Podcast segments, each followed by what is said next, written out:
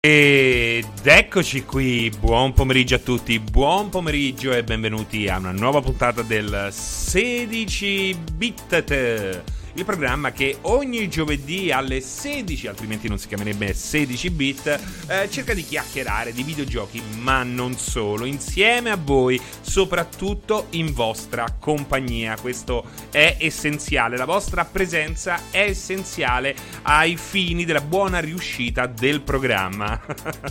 buon pomeriggio a tutti quanti, come al solito buon pomeriggio a tutti quelli che si sono collegati fin da subito. Abbiamo Altair, Dottor Valerio, Escansi, Burdavide, Kaest, Salotto, J. Denton, Antisleep, i gattini. Stay with Mecoglioni, Lankle, eccetera, eccetera, eccetera. Siete ehm, già da subito tantissimi. Segno che Pierpaolo ha scaldato eh, gli animi con eh, la sua eh, run di Demon Souls. E niente, eccoci qui, eccoci qui, vis-à-vis insieme a voi.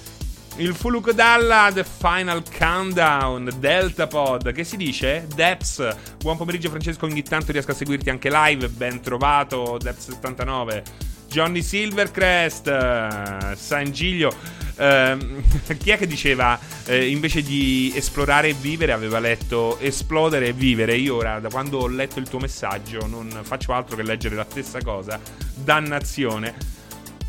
Dottor Valerio, i gattini sono la risposta di multiplayer alla mucca dell'Arian di ieri.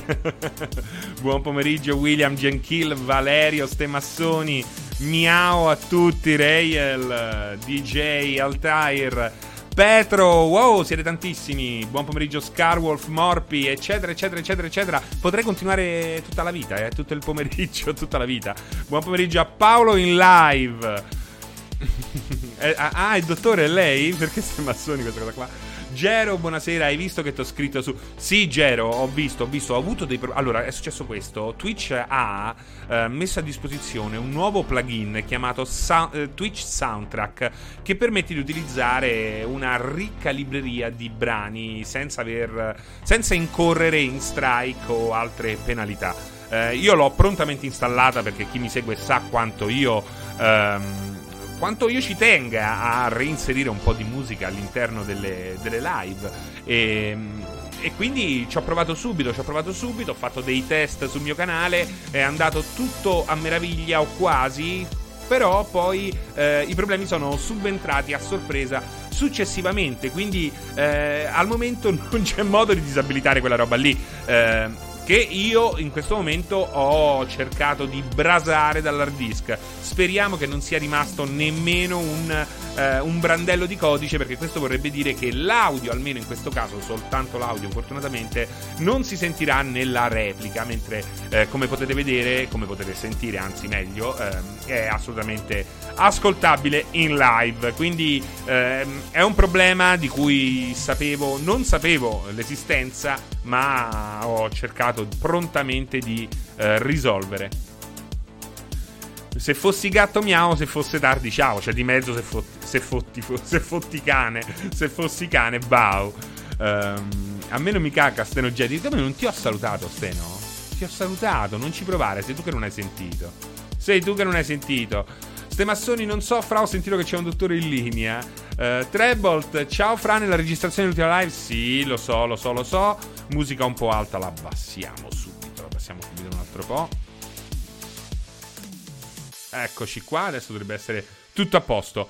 Uh, Gerotti 90 è lo stesso motivo che ti ho appena descritto, Gerotti. La replica non si sente, non si sente meglio, non si sente uh, Umberto. Ed è un peccato, eh. Lì ho rosicato davvero tanto perché la live di Sea of Tips è andata mm, a farsi fottere per problemi tecnici, visto che Tim sta avendo problemi per quel che mi riguarda soltanto la sera, fortunatamente. Um, invece ecco che uh, si, si è rimasto silenziato nella replica Umberto mi è dispiaciuto veramente da matti perché comunque è stata un bel, una bella pausa caffè eh, scoppiettante, abbiamo chiacchierato di un sacco di robe diverse, eh, secondo me è stato puro intrattenimento ehm, adatto alla mattina, ai ritmi della mattina, quindi mi è dispiaciuto in maniera pazzesca, speriamo di risolvere già con questa live. Um, France, questa settimana trattamento di a Brutal Legend, fighissimo. Che vuol dire trattamento di? Boh, non lo so. Però immagino che tu stia giocando tantissimo a Brutal Legend, che è molto figo. Allora, a livello di figaggine, Brutal Legend sta veramente ai massimi livelli. Come gioco, ahimè, eh, ci sono alti e molti bassi. Però alla fine lo riesci a finire e lo finisci soprattutto con, eh, con grande goduria. Soprattutto se sei un fan o almeno conosci quell'universo lì. Quindi i vari eh, rappresentanti dell'air metal, del brutal metal, eccetera, eccetera, eccetera. Quindi eh, straordinario. Esatto, Sky, ci ho pensato, gliela faccio ridoppiare, sarebbe un bel esercizio. Quel Fallout 3 tra le immagini mi colpisce dritta al cuore, dice Altair. Eh sì, perché come vedete eh, dal titolo, oggi non vedo... lo sai Trebolt, ci ho pensato per un attimo, poi sono rinsavito. Ehm, questo perché? Perché comunque è una è una puntata che si vuole concentrare sulla gioia dell'esplorazione. Quindi io ho messo una serie di giochi in cui eh, penso che l'esplorazione sia fondamentale, parte fondamentale loro, eh, del loro fascino, della loro qualità e naturalmente però eh, come potete vedere in testa non è Elite Dangerous, non è il mio amato nome Sky, non è Star Citizen come solitamente forse alcune volte un po' troppo metto, eh, in realtà quella è eh, la nuova sonda che la NASA ha mandato su Marte e che dovrebbe atterrare, se tutto andrà bene, incrociamo le dita, questa sera se non sbaglio alle 8 e mezza, 9 e mezza, comunque ehm, giù di lì, una cosa del genere. Intanto un saluto anche a Branchia93 che dice finalmente di becco in live, uno dei lati positivi di lavorare la notte. Eh, Branchia, spero che il mondo della prostituzione ti stia dando ehm, soddisfazione eh, come l'ha dato a me, come ne ha data a me. Me coglioni lo slow gaming è uno stile di vita, non dirlo a me, lo sai quanto ci tengo, non, uh, non, non darmi così tanta ragione che poi ci prendo gusto. Uh, ciao Francesco Bello il titolo, Cookie Milhouse, sono contento che ti piaccia l'argomento. Perseverance dopo le 22, fascino, grazie. Perseverance, che poi oltretutto ho scoperto, cioè una roba quello là è praticamente uno still, un'immagine in computer grafica di quello che dovrà accadere questa sera alle 22, dopo le 22 mi conferma uh, Fascino. E, ed è fantastico perché ve ne rendete conto? Cioè, quell'immagine là è assolutamente sembra, sembra presa da Mass Effect. Anzi, uh, vi dirò di più, o da Elite Dangerous, vi dirò di più, sembra più finta delle immagini che ormai questi giochi riescono a, a, fornirci, ad, a, ehm, a, mostrare sui nostri teleschermi. Utilizziamo un termine eh, un po' vecchiotto, ma che così rende bene l'idea. Quindi siamo davvero nel futuro. Solo che tutte queste figate eh, avvengono soprattutto a distanze siderali da noi. Chissà quando eh, riusciremo a vederle in diretta. Però questo per dire che eh, effettivamente, come eh, ci insegna la storia umana, l'esplorazione è veramente eh, nel nostro DNA fin quando veramente indistinguibili dalle scimmie siamo usciti dalle caverne per cercare di capire il mondo che ci circonda, per poi ehm, spingere ulteriormente in avanti l'esplorazione nel, eh, nel, mondo subacqueo o nelle montagne impossibili della follia, direbbe eh, Lovecraft, Lovecraft eh, nel, nei poli. Ehm, e poi oggi sappiamo il nostro sguardo eh, è andato ben oltre le nuvole e siamo arrivati su Marte già più volte, a volte schiantandoci, a volte riuscendo persino a eh, cavalcare queste dune rosse quindi straordinario, una roba che... Eh, a pensarci eh, aiuta a mettere in prospettiva eh, la realtà umana e le nostre vite. Davvero una roba straordinaria. Sui nostri tubi catodici, no, perché il teleschermo ha un senso, il tubo catodico ormai non ne ha più, veramente. Um, ciao Francesco, hai platinato Cyberpunk? No, ma io di solito i giochi non li platino proprio, quindi. Um, e Cyberpunk non fa differenza. Non vedo. Non trovo divertimento. The Joy of Cookie Milhouse domanda: ho appena iniziato The Stranding, mi consigli una difficoltà specifica? Guarda, cambia molto nelle difficoltà e questo è secondo me il suo più grande difetto, eh, o forse l'unico vero difetto di The Stranding. Consiglio l'hard, consiglio sicuramente l'hard, di puntare al massimo. Considera che quello che cambia è la resistenza dei muli, questi personaggi non giocanti che rappresentano una sorta di pericolo per uh, Port Sam Porterbridge. Um, ma che poi pian piano diventeranno sempre un po' più, sempre più eh, fattibili, affrontabili. Quindi difficoltà massima, ovviamente, perché eh, comunque non cambia la simulazione. Quindi, tra l'altro, Death Stranding è uno straordinario gioco d'esplorazione. È un gioco d'esplorazione, ehm, però non è un gioco dove il gameplay si concentra proprio su questo. Diciamo che il gameplay di Stranding ha sì una buona dose di esplorazione molto molto bella, soprattutto per quel che riguarda um, eh, gli individui segreti non mostrati sulla mappa e che è possibile trovare solo in determinati modi. Um, però è un gioco in cui bisogna è un gioco sul viaggio, sul gestire il viaggio e su, su, su, sul tracciare nuove rotte, tant'è che l'importanza delle rotte è fondamentale al punto che eh, il gioco te le mostra. Pian piano che giocherai vedrai che eh, si formeranno sul terreno dei veri e propri sentieri sempre più marcati e quei sentieri eh, sono effettivamente eh, là dove eh, tutti i giocatori del mondo, eh, ma soprattutto quelli ehm, legati alla tua rete che potrai vedere eh, facilmente nel menu, ehm, sono praticamente i percorsi che fanno tutti questi giocatori e quindi percorrendo queste vie andranno a tracciare anche se loro sono impalpabili, invisibili andranno a tracciare sempre più eh, nettamente questi, queste strade. E anche questo se vogliamo è un concetto dell'esplorazione perché l'esplorazione è ehm, inizia sempre con un tragitto predefinito o già definito nel passato dai nostri avi, laddove ehm, la, ter- eh, l- l- l- la, foresta è diventata un, eh, una pianura verdeggiante, poi l'erba eh, ha praticamente lasciato strada al- alla terra, la terra che ehm, viene smossa continuamente dai tacchi degli stivali e delle, ehm, e delle scarpe e delle scarpe di, di, dei viaggiatori, degli esploratori. Eh, e poi lì da quelle strade, da quelle strade battute, ecco, eh, sorgere delle strade eh, asfaltate, sempre più veloci. Ma l'esplorazione inizia da qua, ma naturalmente ehm, vive, sopravvive, si evolve uscendo fuori dalle strade già tracciate. Quindi eh, è lì che diventa eh, emozionante, è lì che iniziano le sorprese. Alter, c'è una splendida ope- operetta morale di Leopardi, il dialogo tra Cristoforo Colombo e Guetterier. Esplorare è intrinseco nel nostro animo, ci distrae dalla noia del vivere. Questo per dire quanto l'esplorazione sia importante per l'uovo, eh, per l'uovo, anche per l'uovo. Eh, Bomber, mi sta intrigando la versione eh, next gen di The Witcher 3. Beh, eh, fai bene. Eh, Joe Wow Beggar, 100 sentieri mi parte il This is the time to remember. Um, Dex, bello questo tema dell'esplorazione, ma quanto, quanto esplorazione è sinonimo aspetta, ma quando esplorazione è sinonimo di libertà? Quanto? Eh, scusa, perché ci sono una serie di um, errori di battitura, naturalmente non voluti.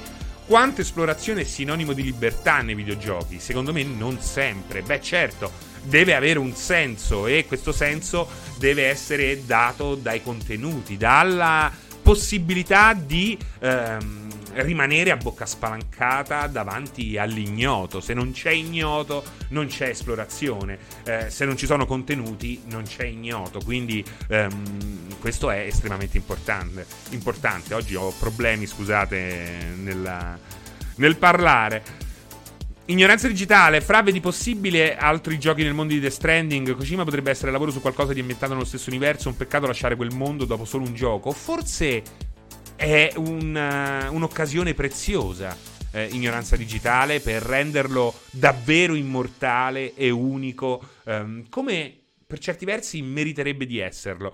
Quindi sì, perché no, mi piacerebbe, non lo posso negare, però nemmeno mi dispiacerebbe se ehm, Death Stranding rimanesse un, una roba così che viene, arriva, scombussola il mondo dei videogiochi, ma non solo, ehm, colpisce duro gli amanti di eh, science fiction, ma non solo, e poi si perde così nel... È come lacrime nella pioggia, direbbe un certo replicante amico mio. Branchia, mio fratello guidava i robot sottomarini e aveva fatto una modifica perché gli permetteva di guidarli con il pad Xbox. Non so se stai parlando di cose segrete ehm, e governative. Quindi. Ragnetta, buonasera Ragnetta, ciao ciao ciao, se vi scappa un cuoricino viola al canale di Ragnetta non fa mai male. Darsit, per me l'esplorazione è Breath of the Wild, nessun gioco mi ha trasmesso quella libertà totale di poter realmente andare ovunque, con i miei ritmi e modalità, un'esperienza incredibile. Vedi, Darsit, eh, che forse non è nemmeno questo il segreto del successo eh, di Breath of the Wild, che è un gioco totalmente incentrato sull'esplorazione. Non è tanto il poter andare ovunque, perché alla fine tutti i giochi open world ti permettono di andare ovunque. Quindi eh, è interessante anche capire, in vista della Zelda Week che arriverà con, uh, da lunedì in poi sul canale Twitch di multiplayer, è molto interessante riuscire a capire qual è veramente il segreto di questa esplorazione. E secondo me non è realmente andare ovunque, perché Zelda Breath of the Wild è subdolo, perché è un capolavoro piaccia o non piaccia, è un capolavoro. Ma è molto difficile capire e spiegare il perché. E questo io l'ho vissuto proprio sulla mia pelle. Lo stesso in piccolo, in molto piccolo, per esempio nel recente Valheim di cui abbiamo parlato. Um, lo scorso 16 bit, Valheim non è un survival come uh, spesso uh, viene frainteso, è come eh, diciamoci la verità, co- come sembra nelle prime ore, è un gioco di esplorazione. Il segreto di Valheim è proprio nell'esplorazione. E questo è una roba meravigliosa. Oh, con sti voti, Lupo Lucio! Veramente siete. Non, non li do i voti. Io nel 16 bit, quando sto da solo, non do i voti. In, per nessun motivo al mondo. Altari, io ho adorato tantissimo esplorare in Red Dead Redemption 2 stare ore a vagare tra sentieri e boschi semplicemente per vedere chi incontravo. Sì, Altair, sono d'accordo, ma eh, anche da quel punto di vista Red Dead avrebbe potuto fare molto, molto, molto, molto, molto, molto di più, anche se eh, in certi casi riesce a darti l'idea di un ignoto che poi in realtà... Eh, è non apparente, perché nei videogiochi tutto è apparente, ma comunque non così eh, sfruttato come sarebbe stato il caso di fare. Il mio gioco di esplorazione preferito è Outer Wilds. Nome Sky uh, ha fatto meglio, uh, ma ha fatto meglio e privato delle stronzate. Non so quali sono le stronzate di Nome Sky. Uh, Joe Wowbagger c'era Oblivion, però che una volta uscito dal primo dungeon ti dava la libertà di usare l'equilibrio tra esplorazione e le subquest. Ecco Joe Wowbagger, quello che dici non è relativo soltanto a Oblivion. Oblivion non faceva altro che... Um, rendere più elementare quello che già succedeva eh, dal primissimo The Elder Scrolls, da Arena, Daggerfall, eh, Morrowind eh, e così via, è sempre stato un punto nevralgico dell'esperienza Bethesda. Non a caso metto eh, Fallout 3, che forse è quello in cui è quello che riesce meglio, è quello che riesce meglio a uh, fornire nemmeno New Vegas, nemmeno, anzi, tanto meno Fallout 4. È proprio Fallout 3 il loro capolavoro nell'esplorazione, nel dosare ehm, sorprese e quant'altro poi ehm, si riesce poi a trovare in questo vastissimo, ma oggi nemmeno così vasto mondo di gioco, quindi straordinario. Sì, abbasso un altro po' di musica. Ehm... Ecco qua, poco poco però, poco poco se no non mi si sente. Beh, non è che ho skippato Unity Addiction, abbiamo quattro slot, uno era dedica- dedicato alla NASA e poi il resto ho cercato di tirar fuori giochi riconoscibili, quindi Breath of the Wild. Um, di solito la GIF non c'entra nulla con l'argomento trattato, ma in questo caso sì, perché secondo me Final Fantasy XV... Um, a suo modo è uno straordinario gioco d'esplorazione. Eh, veramente meraviglioso. È anche ehm, il primo Final Fantasy dopo tanti con eh, diversi dungeon opzionali che vanno trovati, vanno... Ehm, anche eh, così navigati al loro interno, non sono lineari, sono problematici, richiedono eh, tanto impegno. Quindi Final Fantasy XV io ripeto, secondo me Final Fantasy XV è un, un, uh, un meraviglioso disastro, io dico sempre, un meraviglioso disastro. Però nel disastro c'è questa meraviglia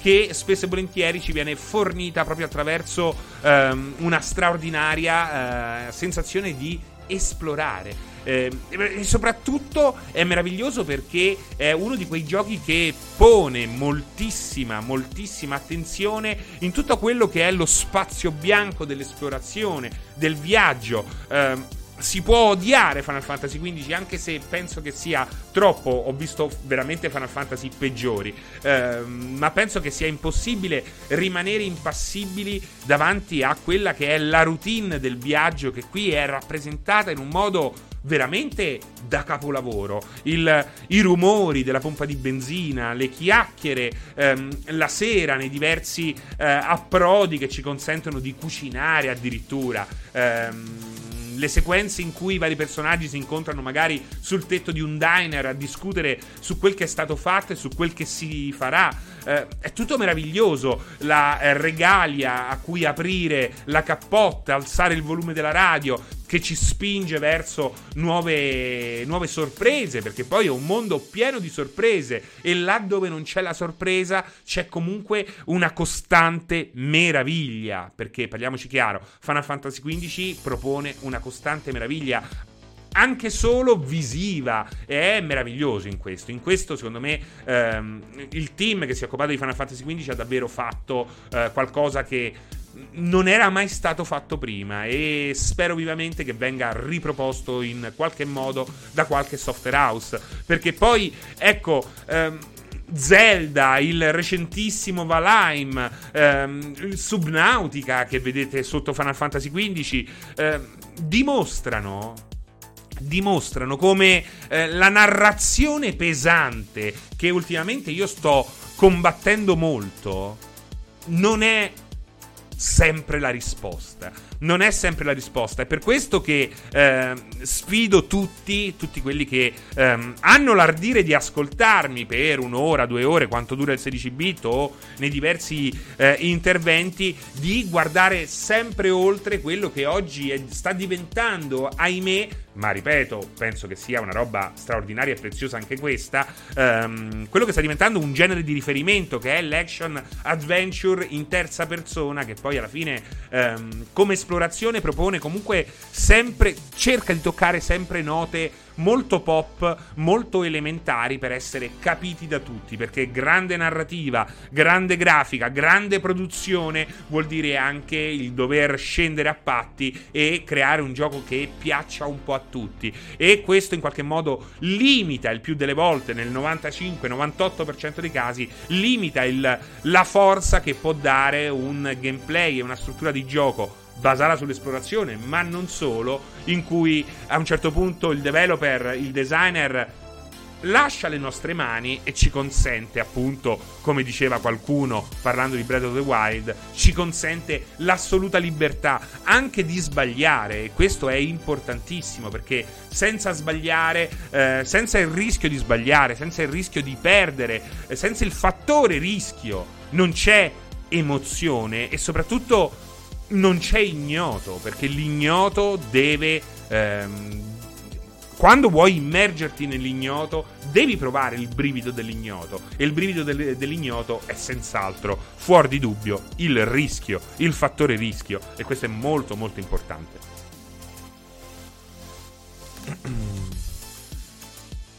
Just, uh, il CD96, ciao Fra, per, stesso, per, te lo stesso discorso si può fare con Ghost of Tsushima, non eccellente sul gameplay ma massimo livello sul versante artistico.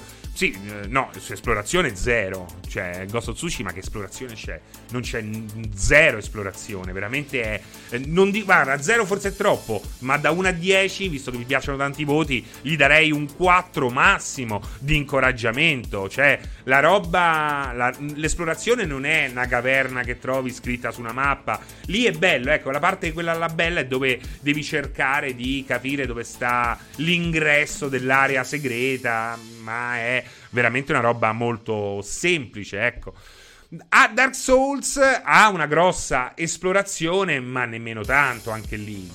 È un spingere lì, bisogna spingere, bisogna è un gioco da maratona, bisogna farcela e a quel punto spesso si è ehm, così omaggiati con una shortcut, per esempio, o con qualche cosa di segreto, ma non è quel tipo di esplorazione che, ehm, di cui parlo oggi, è un altro tipo di esplorazione. Ecco, Valhalla, Valhalla 0 ha rotto il cazzo. Io ho difeso Valhalla, trovo che sia un grandissimo gioco, ma Valheim ti fa capire come come sia perdente quell'approccio là. Quell'approccio là ha perso da questo punto di vista e molti giocatori se ne stanno rendendo conto. Spero che questi giocatori eh, saranno in futuro sempre di più.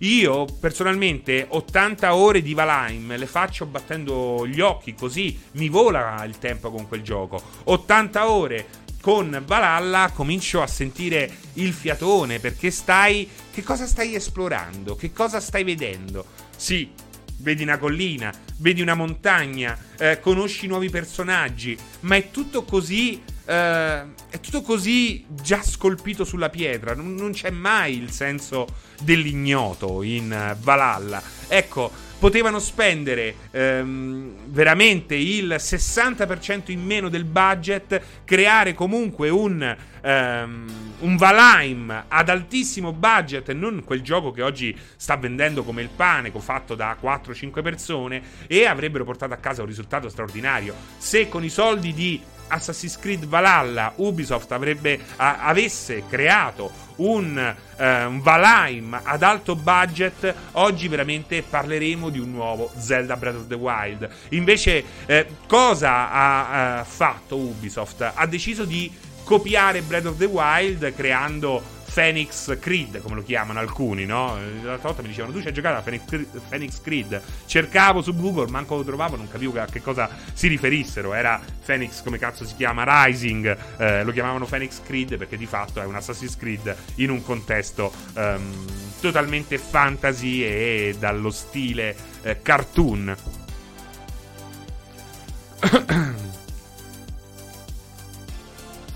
Io sto giocando Jedi Fallen Order, convinto mi prendesse, ma invece mi sono reso conto che proprio non ne posso più di questi action in terza persona. Che poi eh, Jedi Fallen Order è anche un buon gioco, capisci quanto... Cioè, quando anche un buon gioco ar- ti arriva, eh, ti spinge a dire forse basta, capisci che quello stile è arrivato veramente alla fine.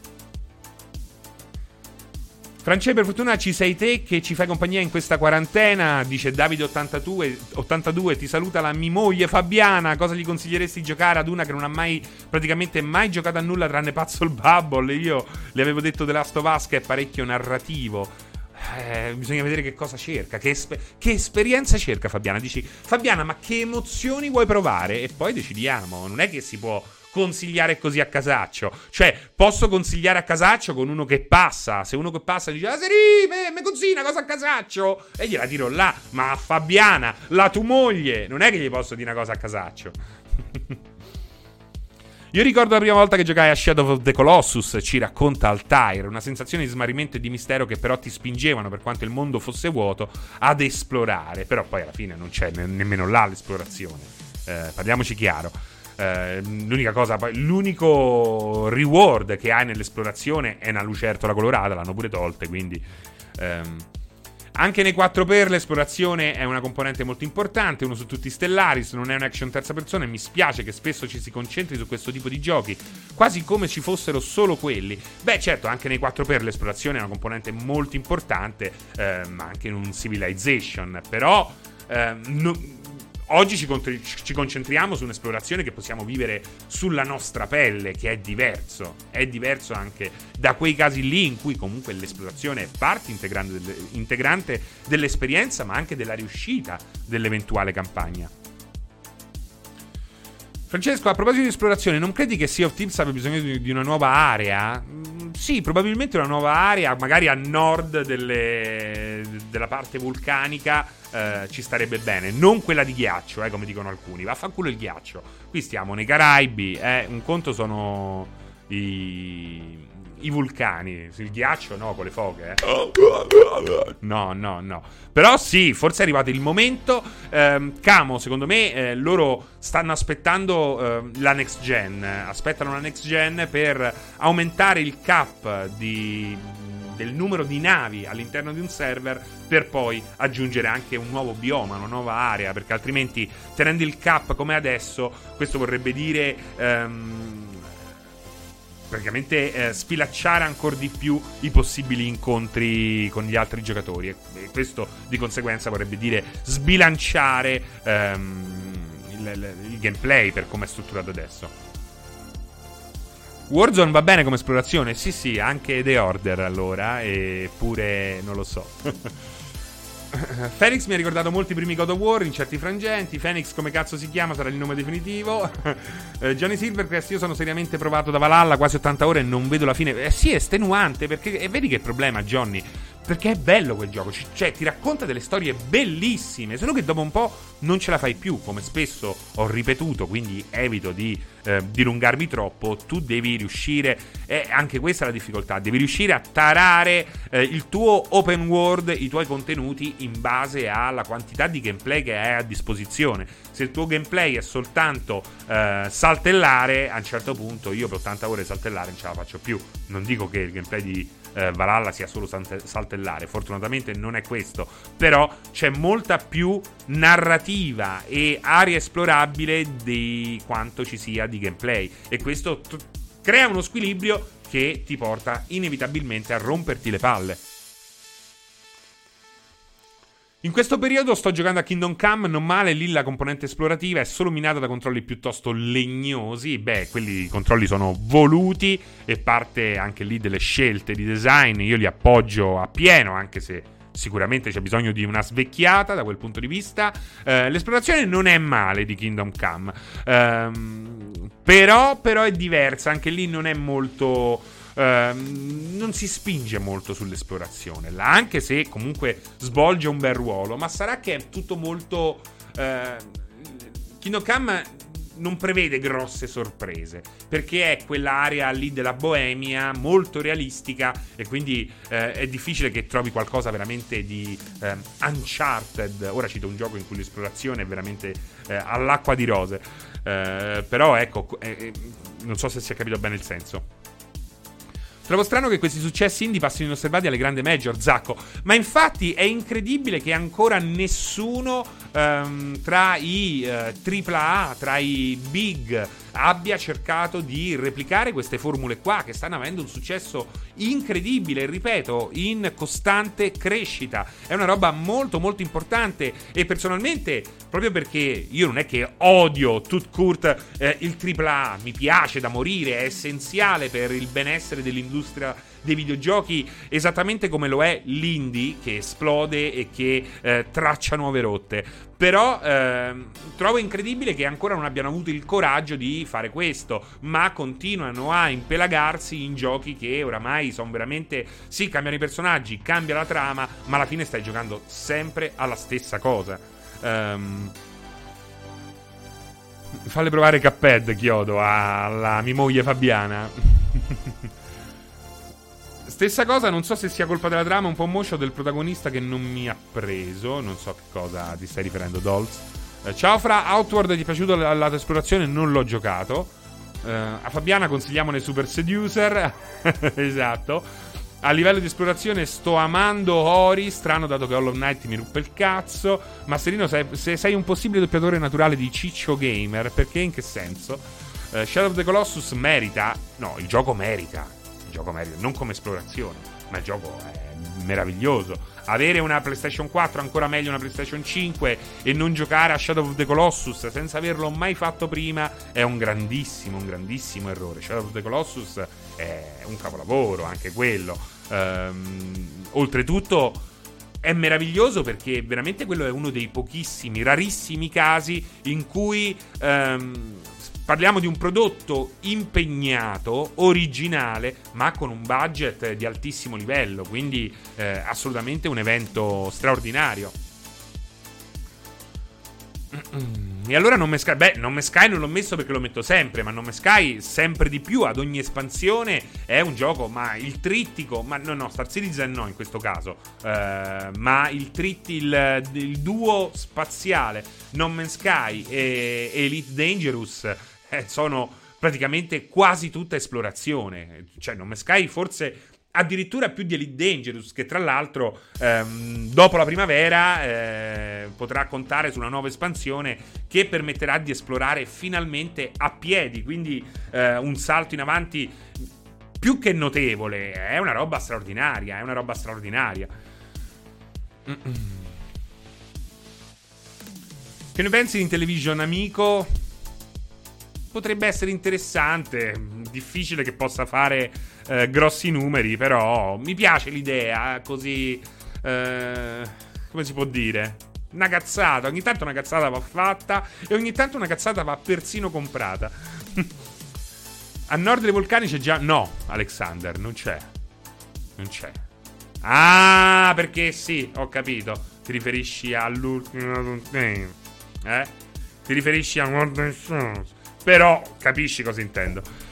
Uh, con le volpi giapponesi sarebbe ideale. Non riesco a pensare, dice il CD, a qualche esempio simile a quelli già fatti da te, come un Beyblade of the Wild o un Fallout 3. E questo già la dice lunga. Abbiamo nel, uh, al massimo titoli come Divinity Original Sins, dove ogni passo non sai cosa puoi trovare e cosa può succedere. Beh, qualcuno uh, ha citato un altro gioco estremamente esplorativo, come um, Outcast, per esempio. Ecco, Outcast è stato un grandissimo gioco basato sull'esplorazione, su quel tipo di esplorazione. Eh, Kazuma47, io ultimamente mi trovo tra due fuochi. Lavorando fino alle 18-19 ogni giorno, capisco quanto il poco tempo sia prezioso. E nonostante eh, io abbia voglia di vivere avventure single player, torno sempre nei multiplayer che mi divertono forse di più. Ma la cosa mi fa sentire. Beh, eh, Kazuma, ma uno gioca, non ti devi sentire in colpa. Se c'hai voglia di giocare al uh, multiplayer, giochi in multiplayer. Se però è anche vero che dipende pure da che multiplayer, perché porca miseria, sti multiplayer sono tutti da eh, occhio iniettato di sangue. Muori, ricomincia, muori, ricomincia. Anche questo è un mio tormentone del passato. Non so quanto gradito o meno, quanto... Ehm, quanto, non lo so, eh, accettabile o meno. Fatto sta che c'è il rischio quando ci si ehm, poggia troppo sul multiplayer è quello che poi alla fine il videogioco non è mai relax. Però, per esempio, uno Zelda o un Subnautica, per esempio, ma anche un Fallout, ehm, o un... cioè, i giochi sull'esplorazione, alcuni giochi basati sull'esplorazione, forse i migliori, forse soltanto eh, non i migliori, soltanto un sottogenere dei giochi esplorativi eh, comunque permette di, ehm, di, eh, di, essere soddisfatti anche in un'ora, due ore di gioco, 90 minuti. Ci sono dei giochi come questi. Breath of the Wild ehm, è bello perché eh, riesce ad avere una... Uh, ecco, Non Me Sky, per esempio, magari giochi due ore e senti di non aver fatto un cazzo. Soprattutto dopo un certo punto di gioco. Eh, stessa cosa è Dangerous, quindi quel tipo di esplorazione può uccidere la voglia di chi ha poco tempo e vuole sentirsi comunque soddisfatto quando spenge la console.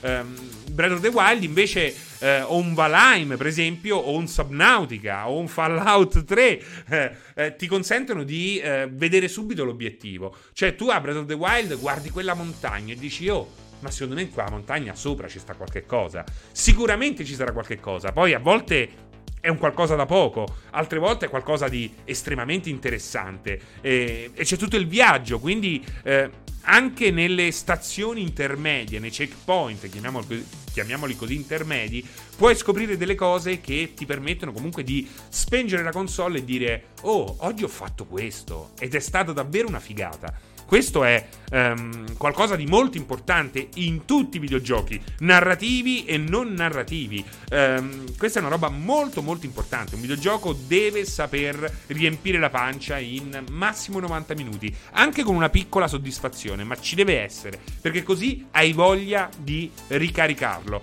Se un videogioco non riesce mai a darti quella soddisfazione o te la dà soltanto dopo mille ore, probabilmente ti annoi molto prima. che dici Davide? Ho deciso meglio che non giochi a nulla. Ho deciso meglio che non giochi a nulla così la Play 5 la sbriciolo. Non ho capito un cazzo Davide. Veramente, incredibile. Um, Johnny Silvercrest un po' mix di tutto. Sta di fatto che non si può non arrivare alla fine dopo 80 ore di gioco, soprattutto eh, su un gioco che non mi fa impazzire. Non so se ci sono già, ma su Tio Tips sarebbe carino vedere delle città sott'acqua stile Atlantide. Uh, Giorgio Laudani, 96. Buon pomeriggio, Giorgio. Ciao Francesco, buon pomeriggio. Cosa mi consigli per PS4 come gioco leggero da passatempo? Visto che avevi fatto tu la recensione di Tony Hawk, ma stavo pensando anche a un Crash 4. In pratica, qualche pietra miliare. Allora, leggero, forse Crash 4. Lo sai che non è tanto leggero, Crash 4. Dipende che cosa intendi per leggero. Uh, pieno di giochi leggeri, multiplayer, single player. Crash 4 se lo giochi con le impostazioni moderne, sì, è un gioco leggero, però non, è, non so se lo consiglierei giocandolo così. Tony Hawk sì, Tony Hawk si gioca a manetta ed è assolutamente leggero, anche se fa venire eh, le vesciche alle mani, quindi ehm, usa i guanti. Mm-mm. Davide Mausi ci stavo giocando a Valhalla, poi è arrivato un mio amico. Che eh, no, che palle, sono arrivato a 70 ore e ancora sto lontano dalla fine. E mi è scesa proprio la voglia di giocarci. Eh, scoprire l'Egitto in AC Origins. Ecco, esatto. Secondo me Origins è meraviglioso. È meraviglioso anche per questo, perché ha una componente esplorativa. Um, tra le più belle di tutti gli Assassin's Creed, che poi ecco, so, va, viene eh, guardate che caso, uh, Odyssey che è molto più grande e permette di andare almeno uh, così... Uh, almeno nel pensiero, molto più lontano di quanto permetta uh, Origins, alla fine annoia. Vedi, soffre spesso dello stesso problema di uh, Valhalla. Questo perché? Perché la soluzione non è per forza un'area sempre più grande. La uh, soluzione è appunto quella di costruire attorno all'esplorazione un gameplay che sappia reggere l'esplorazione e che sappia fornire una sfida nell'esplorazione. L'esplorazione di Valhalla ti può portare a cosa più sorprendente perché ne ho incontrati davvero pochissimi, sono i minigiochi dei sassi. Però non è che incontro di Ah, eh, guarda, un'altra cosa bella di di Valhalla è stato scoprire tutto il mistero delle streghe in quell'area lì. Quella sarà molto bella perché ci sono arrivato in eh, modi diversi, però siamo comunque sempre ehm, in un gioco così grande c'è comunque molto poco da scoprire. E il viaggio, il viaggio non è poi così interessante. Eh, questo l'abbiamo già letto. Uh, Horus 444. Vuoi un'eresia? Ho droppato Kingdom Come dopo aver maxato in free roaming alcune abilità. Perché certi achievement legati al finire tutto il gioco senza scopare. Perché certi. Ma guarda, Horus uh, sì è un'eresia. Perché se un achievement ti impedisce di godere del gioco, non stai giocando al gioco. Stai giocando agli achievement. È un altro gioco quello praticamente hai bruciato. Non, una cosa orrenda, mi ha detto Horus. Però posso capire che eh, avvenga. Posso capire, posso capire. No, no, non posso capire. Ma il problema di giochi come Kingdom Come è che essendo molto realistici, appunto, si va incontro a bug notevoli per forza. Daywatch, che cosa c'entra il realismo con il bug notevole? Non, non c'entra assolutamente nulla. Non c'entra proprio, proprio nulla. Stavo pensando, stavo pensando che dicessi una cosa del genere. Sono talmente realistici che non è che puoi incontrare, eh, il, che ne so, il... Il pene gigante della divinità azteca, perché è talmente realistico che non ci sta niente di tutto questo, no? Eh, e allora ti stavo per dare ragione. Però questa roba qui, eh, questo legame tra bug note- notevoli e eh, forza e no, forza di cose e impostazione realistica, non, non vedo proprio il nesso, mi dispiace. Eh, queste formule sono rischiose per una compagnia milionaria, l'essere grande, ma non è più così rischioso. Intanto poi comunque ti puoi anche permettere qualche piccolo esperimento. Anzi, eh, devo dirvi che nel mio approccio dittatoriale a certi argomenti, eh, io costringerei una software house. Vuoi fare la software house? Sei in Italia, sei in Italia, stai guadagnando tot e allora mi devi eh, investire comunque una percentuale in qualcosa di più piccolo e, ehm, e così e, e pieno di idee e coraggioso. Questo andrebbe fatto per legge, secondo me. Perché il AAA non può mettere un titolo a 80 sacchi con dinamiche indie? Non ci pensa nemmeno. Ma infatti, non dovrebbe venderlo nemmeno a 80 sacchi. Ma infatti è proprio sbagliato tutto a questo punto. È proprio sbagliato tutto. E poi non è vero, Joe Wow Bagger, perché spesso e volentieri copiano quelle meccaniche, ma le edulcorano di ogni cosa interessante. Spesso e volentieri abbiamo visto questo. O comunque vediamo spesso e volentieri che di meccaniche indie non se ne trova a volte nemmeno l'ombra, quindi non c'è nessun tentativo. E poi ripeto, se un gioco, cioè alla fine parliamoci chiaro, ma 2 milioni per 5 persone, per 5 sviluppatori in meno di due settimane di Valheim o i eh, 6 milioni di CD Skyline, faccio esempi come li faccio spesso, di eh, venduto di questi cosiddetti giochi indie. Cioè sono molti di più di certi altri giochi. Eh. Control ha venduto meno di Valheim in 6 mesi. E tutti stanno lì, oh, capolavoro, capolavoro, bellissimo Control, eh. Ma Control ancora oggi ha venduto meno, oggi sta arrivando a 2 milioni, se non sbaglio. Quindi pensate voi, pensate voi quanto ehm, siamo scollati dalla realtà.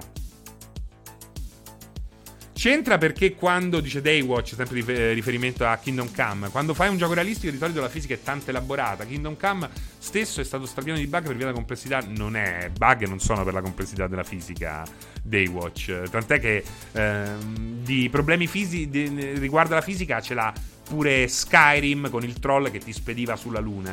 Non, non c'entra assolutamente nulla. Fidati che non c'entra assolutamente nulla.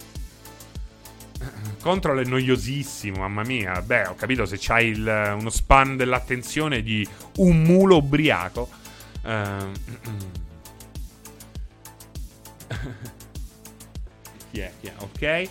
Uh, Ubisoft è un po' che non prova a variare rischiare un po'. Ma poi non è vero, Darsit. Cioè, secondo me varia e rischia. Il problema è che uh, varia e rischia comunque con mix che sono sempre quelli. Cioè, rischia andando comunque sul sicuro.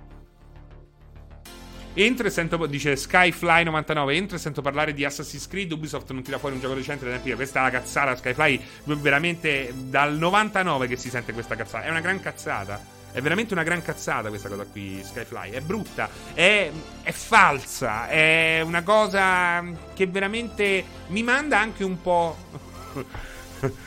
mi manda un po' fuori di testa. Anche perché non è vero, non è vero. Per esempio, The Division 2 è un gran cazzo di gioco. E c'ha pure una gran bella esplorazione. Te la lancio là. E c'ha una delle intelli- intelligenze artificiali migliori degli ultimi anni in uno shooter. E te la ributto là. Voglio, vediamo un po' che cosa mi dici.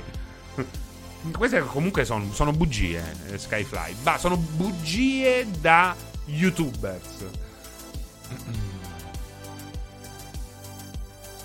La musica a volte è sempre un misto tra la Macarena e l'isola dei Robinson. Non so che cosa ti riferisci, Gambare Gomon. Baldo, il gioco sviluppato dagli italiani. Eh? Stai dicendo delle cose a caso?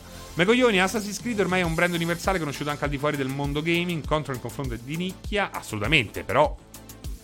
Questo non, eh, non significa nulla. Sì, immagino ci siano tante. Eh Altre cose che subentrano, mi viene in mente Cyberpunk quando c'è tanta carne al fuoco, i bug spuntano come funghi, ma sono mille cose che, che, che rientrano in quella roba lì, in quella frangia, in quelle problematiche lì.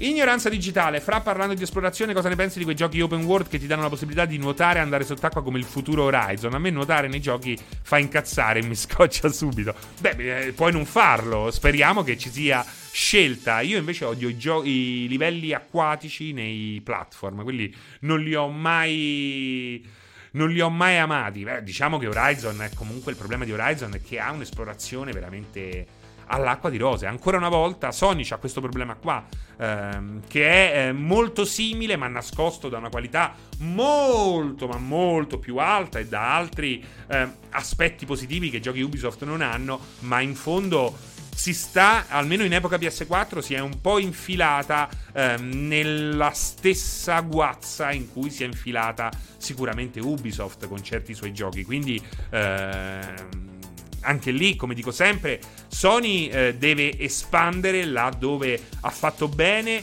ma deve anche cercare di variare di più e essere anche più coraggiosa perché se lo può permettere. Lei se lo può davvero permettere da questo punto di vista.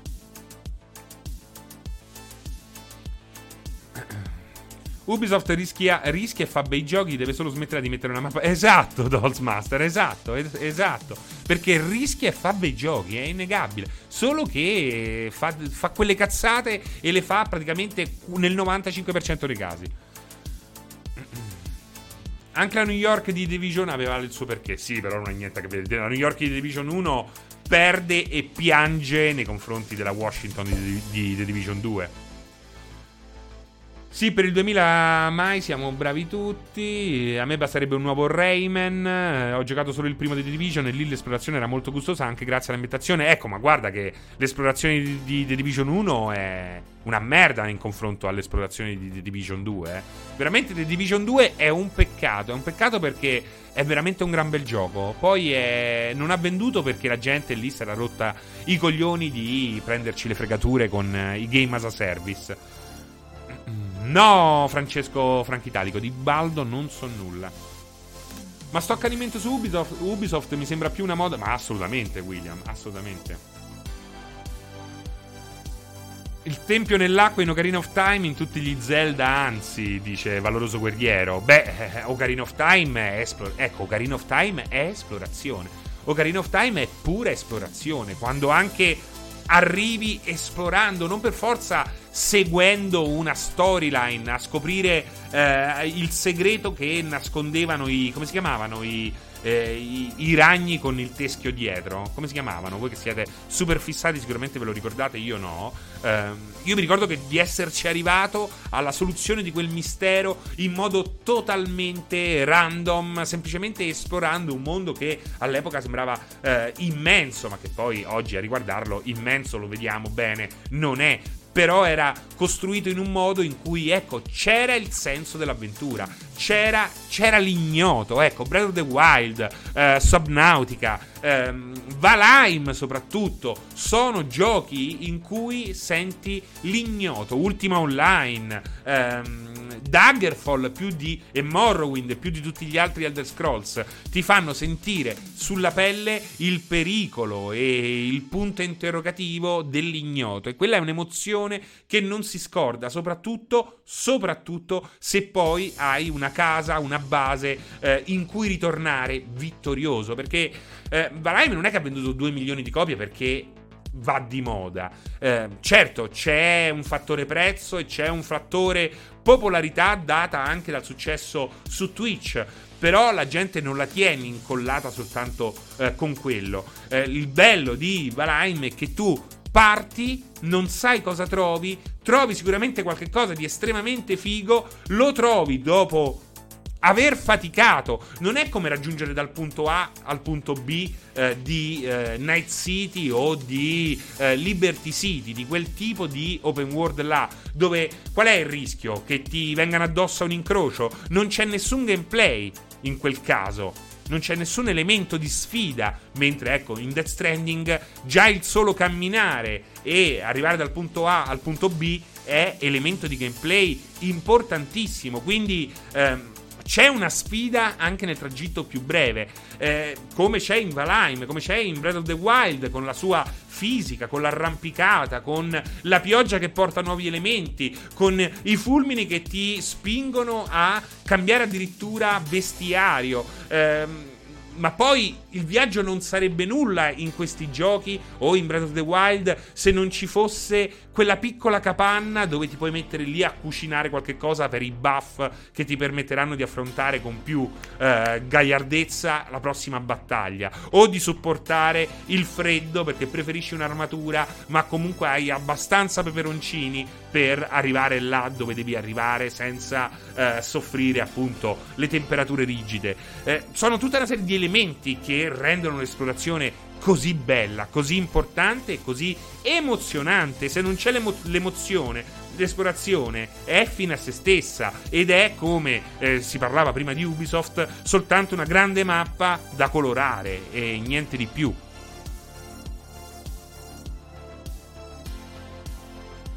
Cane di Fabio, ciao, buonasera.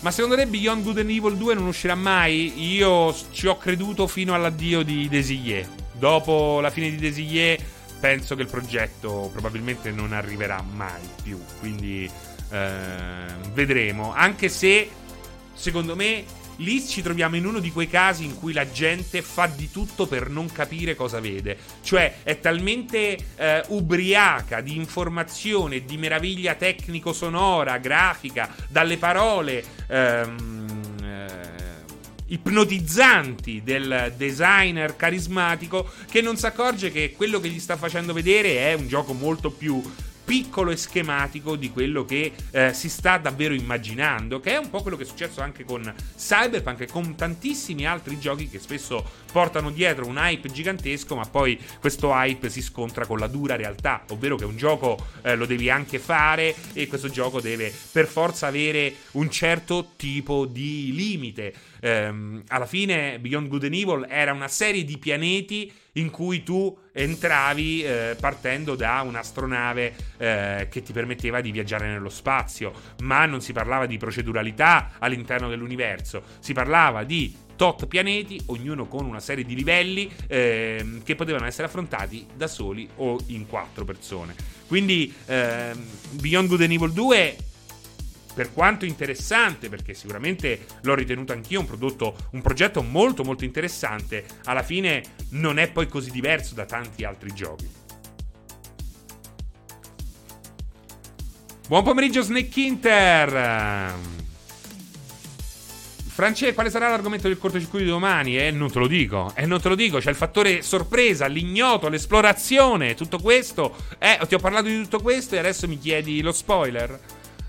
Il Fulu Cadalla, domenica ho la prima uscita con una ragazza, meglio locale elegante con aperitivi costosi o posso... Cioè, domenica ho la prima... Intanto non ci puoi andare. Dove vai? Dove vai? Dove vai il Fulu Cadalla? Intanto il, loga- il locale elegante ci devi andare a pranzo. Posto tranquillo e più sciallo. Io, secondo me, andrei all'aperto. Andrei in un posto all'aperto, tempo permettendo. Mm-mm. Tempo permettendo, andrei all'aperto. Perché oggi. Che palle. Cioè, io esco con te. Io. Eh, ah, mi faccio bella. Esco con il Fulucadalla. Non immagino sia una ragazza, no? Esco con il Fulucadalla. Che bello, che bello, che bello. Dopo 8 giorni a casa. Dopo 20 giorni a casa. E la porti dentro una caverna? Ma no, eh, la devi portare all'aria aperta. In un bel posto. Portala in chiesa, la parella. Esatto, giusto. Io la porterei fuori. Ma venite ad Imperia, dice M. Shrike, c'è un sacco da esplorare, non si trova nulla ma si esplora. L'ha invitato alle 22, esatto, Gambare Goemon. Non ha ancora capito che in realtà gli ha dato buca, ma lui ci spera fino alla fine. Parchetto, una bella porchetta in stagnola e due birre, dice William Speed. Anche se io, ecco, non mi spingerei alla... Così... E Scansibur, forse anche Borderlands 3 ambiva una componente più esplorativa, presentando vari pianeti e contesti diversi, ma mi sembra che alla fine non ci sia proprio riuscito. Ma no, ma io credo che alla fine. Secondo me Borderlands 3 ehm, ha raggiunto proprio quello che si era prefissato. E secondo me è una gran figata. Anche se all'inizio. All'inizio, un po' come Valheim, Borderlands 3 sembra la solita roba. Dici che palle, ma l'ho giocato già tre volte sto gioco qua. Poi alla fine si apre in modo molto molto figo aperitivi al cloroformio, non mi dissocio. Non l'ho detto io, chi l'ha detto? Francesco, cosa ne pensi di Starfield? Penso quel che se ne può pensare, davvero molto poco. Devo dirti che le immagini che sono emerse mi piacciono da morire. Si vede praticamente nulla, ma si intravede uno stile grafico che mi piace da morire. Quindi uno stile anche con un approccio ehm, che ha, mostra un certo realismo, un certo piglio realistico che mi piace molto, questo bianco asettico molto simile alla, a, a quelli che sono i nostri strumenti reali nell'esplorazione dello spazio. Francesco, cosa ne pensi di Tetris Effect? L'hai provato? Per me è una droga molto bello Tetris Effect. Me lo sono sparato pure due o tre volte in, eh, in realtà virtuale. Molto, molto bello. Ciao, sono distorto. Outer Wilds dice Mexican Standoff. Mannaggia, quella sì che è la gela dell'esplorazione. Io ancora non ci ho giocato a sto cacchio di Outer Wilds. E vi ho promesso di farlo il prima possibile. A me Borderlands 3 dice e, e GamesTube uh, ha deluso abbastanza all'inizio. Bravo, pure a me, eh. Pure a me all'inizio ho detto che palle. Così ho detto, eh. Ho fatto proprio così. Ho poggiato il pedo e ho fatto che palle. Poi ho continuato e ho detto, oh, fighissimo, questo è Borderlands 3. È un problema che all'inizio sia così, così ingannevole.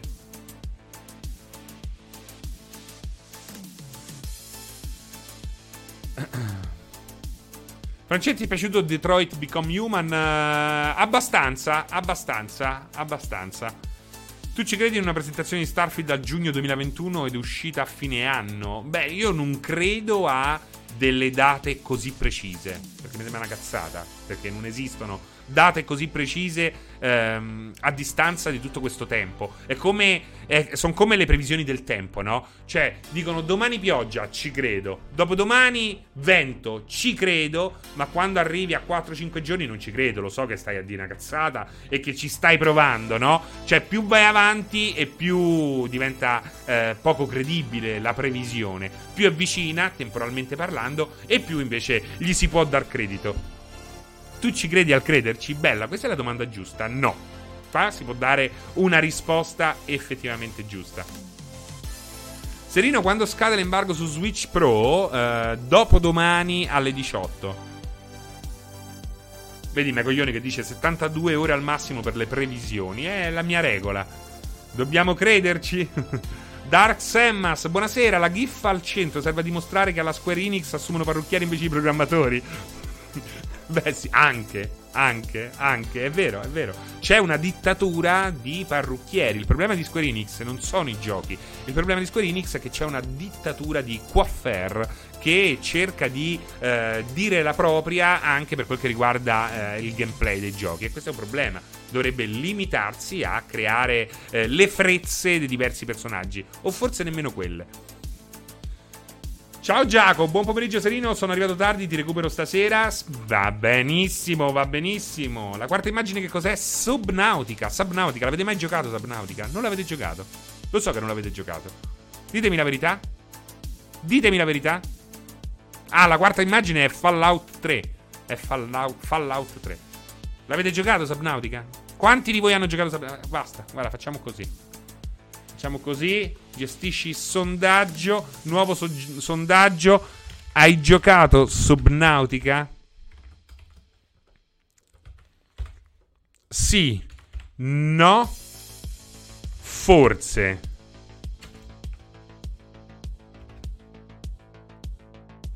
Vai, vai, vediamo un po', vediamo un po' come va.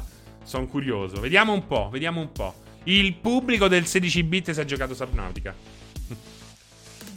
Come forse? Forse è per chi, oh, eh, ormai eh, non è che puoi fare, non esiste più il bianco e nero eh, nel 2021, ragazzi.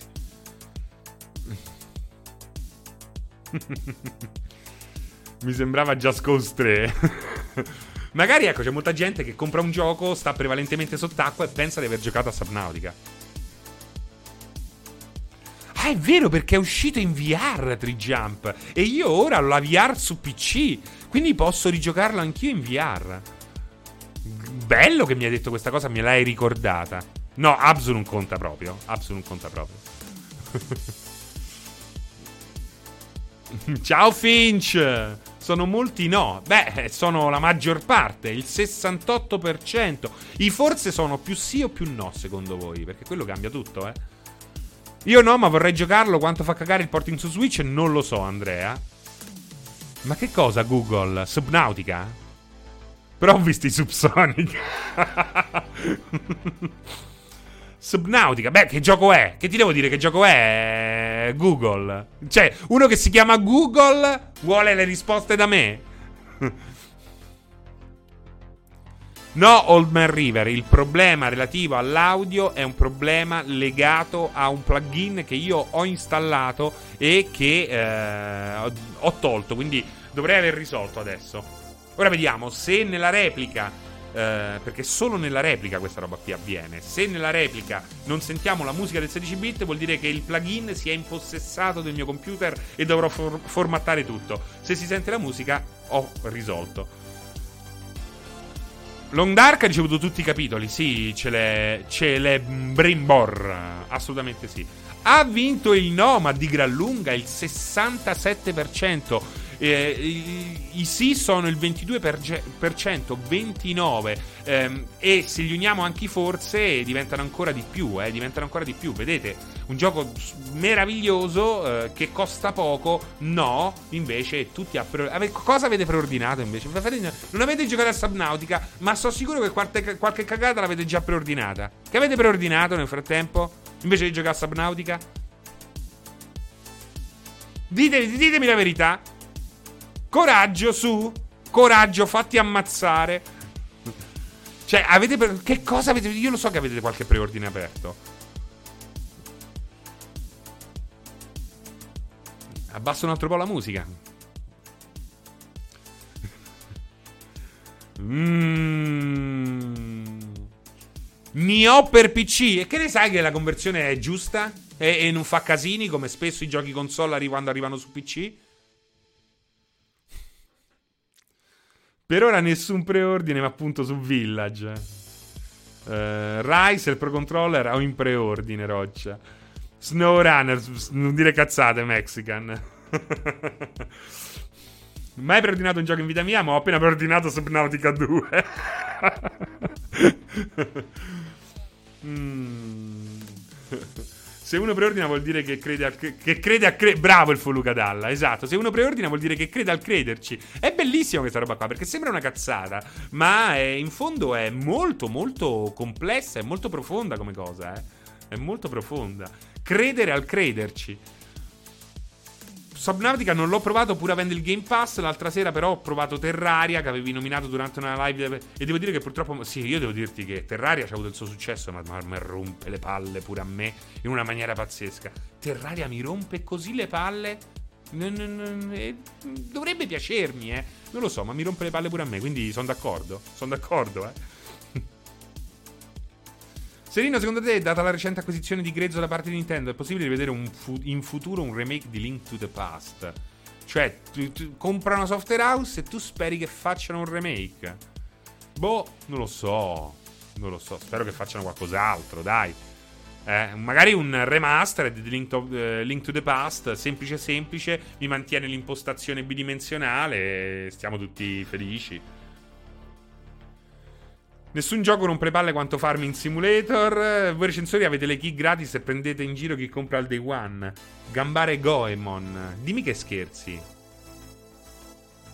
Dimmi che scherzi. Perché non c'ha proprio senso. Come dire, voi cacciatori avete i fucili. Però io ho la prostatite. Cazzo c'entra? Cazzo c'entra? Con- con- conosci Duck Game? No, Branchia.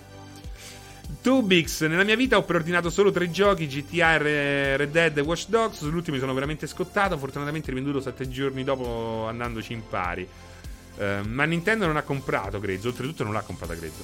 Ora scoppia, guardate, Gamba- Gambari is the new Dio brand. Io sono affezionato al Link to the Past, ma effettivamente a Nintendo servono nuove IP. Che poi non è che. Cioè, secondo me a Nintendo non servono nuove IP. Nintendo deve stringere delle alleanze sempre più eh, importanti nel mondo giapponese dello sviluppo. Perché non è questione di servire nuovi IP. Il, il problema è un altro. Il problema è che eh, i giochi di peso non riesce a spalmarli per un'intera generazione. E questo è un grandissimo problema. È un grandissimo problema. Eh, soprattutto, come dicevo questa mattina nella pausa caffè, eh, è un problema, sarà un problema nel post Switch.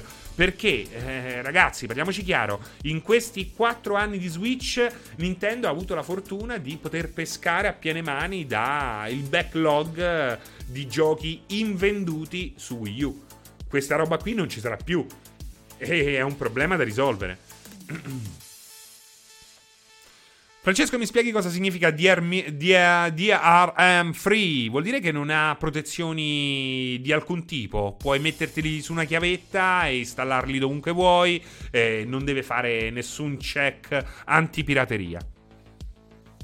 Um, io ho preordinato solo The Last of Us 2 in vita mia, ma solo per giocarlo il prima possibile per la paura degli spoiler. Che poi, tra l'altro, il prima possibile vuol dire scaricarlo a mezzanotte.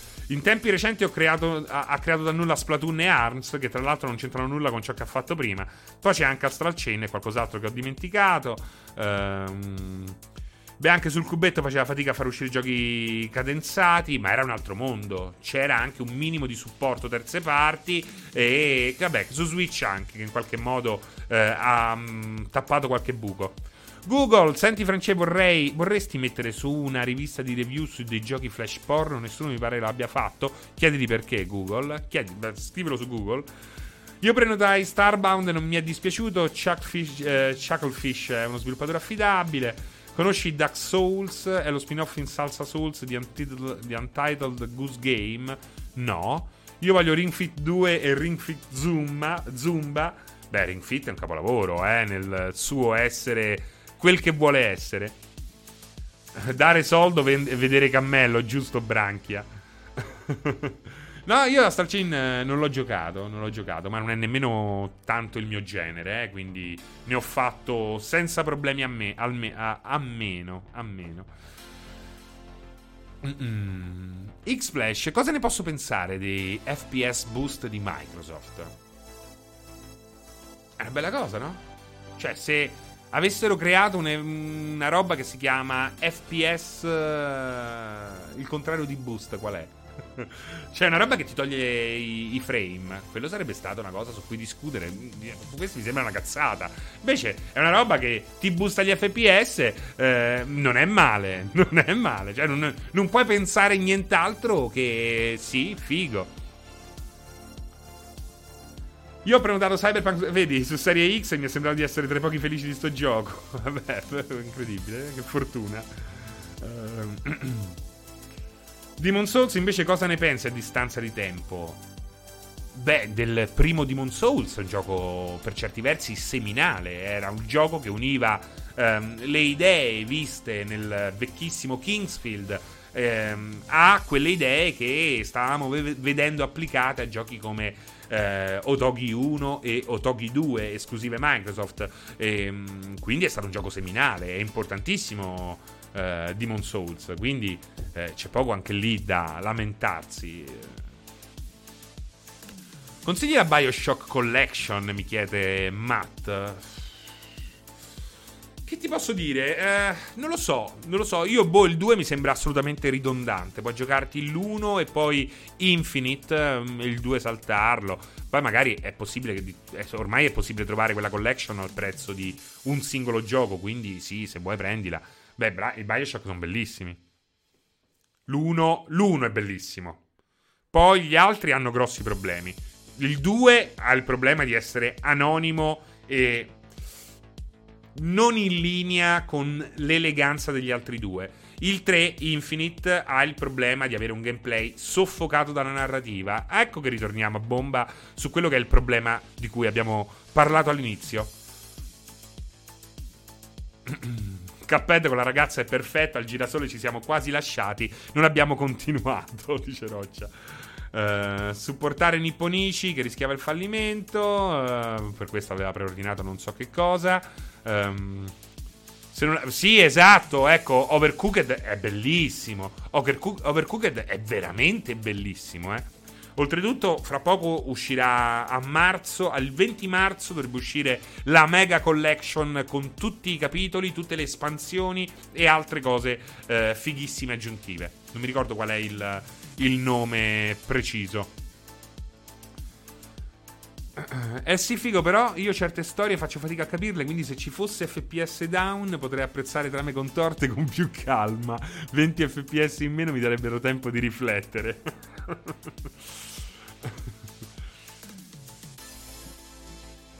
sì, non si litiga qua, si discute animatamente. Guarda, Roller Champion eh, l'ho giocato due anni fa in mega anteprima Um, carino, carino. Non so che cosa hanno cambiato nell'ultima versione. Ci hanno messo due anni, hanno continuato a svilupparlo. Eh, ho anche dato i miei consigli. Non so se è stato. È ancora uguale a due anni fa. Perfetto, Roccia. Vedo che hanno seguito i nostri consigli. Eh, carino, carino. Però gli manca il mordente. Secondo me c'è questo problema qua. Va detto che nel momento in cui entri nella partita e hai il tuo gruppo, c'ha la sua gran figata. C'ha le sue gran figate, però gli manca sempre il quid. Il quid è necessario. Cosa, cosa, ne pensi di Hyper Light Drifter? chiede Finci 188. Molto carino. Non il capolavoro che molti eh, volevano vendermi. Perché poi me lo so comprato. È stato carino, ma non mi ha fatto proprio esplodere la testa. Sì, ma è solo su 4 giochi il boost al momento. Dice su PS4 Pro lo faceva di base. Pensare cagata Xbox è Pensa che cagata Xbox One che, è stata. Ah, ok. Eh, lo ha giocato Pregi l'altro giorno. Non ha motivo di esistere. Vabbè, ho capito. È pure vero che. Cioè, tanto un bravo ragazzo. Aligi, però. Se gli piglia male, veramente. Non lo so in quel caso. Io non ho visto la diretta, eh. Secondo me, dire che non ha motivo di esistere dopo 3-4 partite, dopo le mie partite di due anni fa, mi sembra un po' troppo cattivo. Mi sembra veramente un po' troppo cattivo.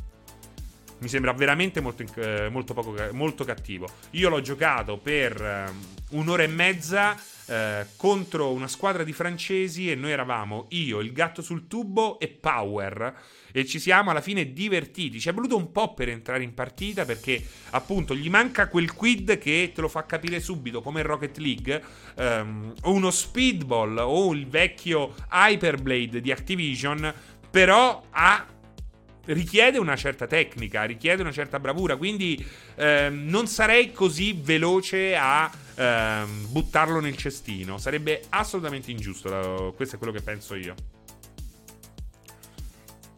Esatto, eh, grazie Google. Eh, non è vera questa cosa qua che PS Pro aumentava gli FPS. Non è assolutamente vero. Eh, c'era il boost mode che però anche lì non è che funzionava. Anzi, guarda, io personalmente l'ho dovuto disabilitare perché crashava con altri giochi. Esiste un DayZ fatto bene? No, no, ed è un gran peccato. Ed è un gran peccato. Ciao Sandruz! È tanto tempo che non ti vedo. Come stai, Sandruz? non lo so dei grilletti analogici Marvelero. Intanto vedo che si è trasformato in un bot e risposta questo 16 bit. Però possiamo anche passare così. Dopo aver um, spiegato quello, dopo aver analizzato i concetti dell'esplorazione, è giusto anche rilassarci così chiacchierando. Riccardino, io sono rimasto deluso da uh, Destruction All Star, l'ho trovato piatto da morire. Eh, secondo me Destruction All Stars nasconde delle cose fighe. Vanno esaltate. Non mi piacciono assolutamente le modalità a squadre, quelle le trovo veramente perdenti. Eh, ma la modalità principale, il Mayhem tutti contro tutti, ha le sue. ha una sua profondità che nel momento in cui riesci a intuirla eh, finalmente fa emergere un po' di divertimento. Ma va assolutamente raddrizzato. Ora come ora, certo, non ti direi mai compralo a 60, 70, 80 euro. Snack Inter, ho appena mangiato 5 pacchi di cracker, ma solo un bicchiere di succo. Però che goduria quando scende e stappa il succo. Andrea Serino, tempo fa vidi il video dove distrussi Kingdom Hearts 3. Te lo dico da fan della saga, sono morto dalle risate. Mi fanno morire i blastaggi alla zanzara. Beh, non è che blastaggi alla zanzara, lì veramente stiamo davanti a un disastro a tutti gli effetti. Ed è un peccato perché ci sono tante, co- tante cose estremamente fighe. Eh, tutta roba buttata all'aria, quella cosa lì. A 80 euro si compra solo Godfall, esatto, Riccardino. Ehm. Francesco, sei anche tu dell'idea che ormai l'utenza è prigioniera dell'hype, ma diciamo da un bel po' di tempo, è prigioniera di certe meccaniche che, eh, che secondo me è più... Il problema dell'hype è spesso legato a un problema di gioco popolare. Oggi il gioco popolare è quel gioco di cui tanto parlo, quindi quel tipico action in terza persona che è stato declinato in mille modi con una forte impronta narrativa, narrativa che quando è fatto benissimo The Last of Us Parte 2, God of War, poi vabbè c'è una struttura che non è tipica, perché God of War, God of War l'ultimo di Santa Monica, ha una struttura più chiamiamola da Metroidvania, anche se eh, sarebbe dargli, fargli un dispetto però ha una struttura molto più intelligente, molto più ludicamente valida, ecco. Um, però ecco, un Horizon, un Tsushima, un Days Gone... Um, sono veramente la morte, la morte delle idee, la morte della sperimentazione, ma comunque sono rifiniti a, sono rifiniti eh, così bene da far credere a, quella, a quel pubblico composto di assoluta medio- mediocrità che quello sia un prodotto vincente. Questo io sto notando e questo mi fa particolarmente male. Ecco cosa mi fa male. Mi fa male che passi l'idea che questi giochi qui siano lo stato dell'arte, il massimo, il massimo a cui si può aspirare. Ed è una roba che mi, ucci, mi fa sanguinare. Avete presente Padre Pio in quelle foto con le mani sanguinanti così? Uguale.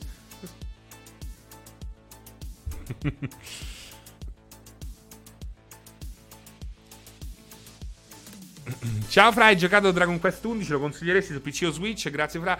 Eh, 89, l'ho giocato, non l'ho finito. Eh, bellissimo, grindosissimo come tutti i Dragon Quest. Se non ti fa paura grindare, è veramente un. È il JRPG per, per eccellenza. È bellissimo da questo punto di vista. Non è una roba proprio per me, ma ne apprezzo la grandezza. Quindi assolutamente consigliato. Cosa ne pensi dell'idea di recuperare città create in più giochi? Questo penso che sia. Ma tanto già lo fanno, eh. Alex Barban. Non te lo dicono, ma già lo fanno in molti casi. Ciao Francesco, non pensi che se si affermasse lo stile Game Pass al 100% l'utilità delle recensioni verrebbe un po' ridimensionata visto che ognuno avrebbe la possibilità di provare tutto? Secondo me no, ma come è già adesso, perché secondo me già è cambiato tutto, ehm, non è tanto dire questo è bello e questo è brutto, posto che bisogna avere anche delle basi per poter dire questo è bello, questo è brutto, eh, rimanendo comunque credibili. E questo non è una cosa che tutti sanno fare, eh, eh, o quantomeno sanno esprimere. Um, però io, io adesso n- non mi preme tanto dire questo è bello, questo è brutto, perché comunque la qualità media è comunque altissima. Cioè, un tempo trovavi le vere fetecchie, oggi è difficilissimo trovare un gioco che non funziona, che è brutto. Dici, mamma mia, è brutto come la morte questo gioco. Ah!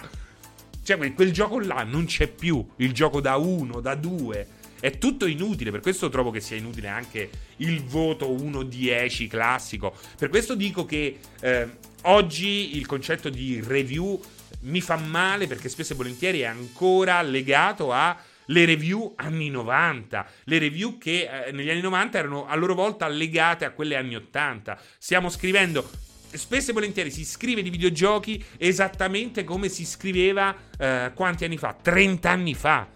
E mi fa schifo perché oltretutto il pubblico si è allargato, ma eh, il mondo eh, delle recensioni parla ancora a quel pubblico là, che ormai ha una certa età o comunque è composto da giovani che eh, sono la nicchia della nicchia. Ehm, quello che mi interessa a me oggi è essere una bussola è essere una bussola. Io voglio essere una bussola che a volte indica S- Subnautica, a volte indica Crusader Kings, a volte indica SnowRunner, a volte indica Outer Wilds, che non l'ho giocato ma vorrei indi- eh, indicarlo.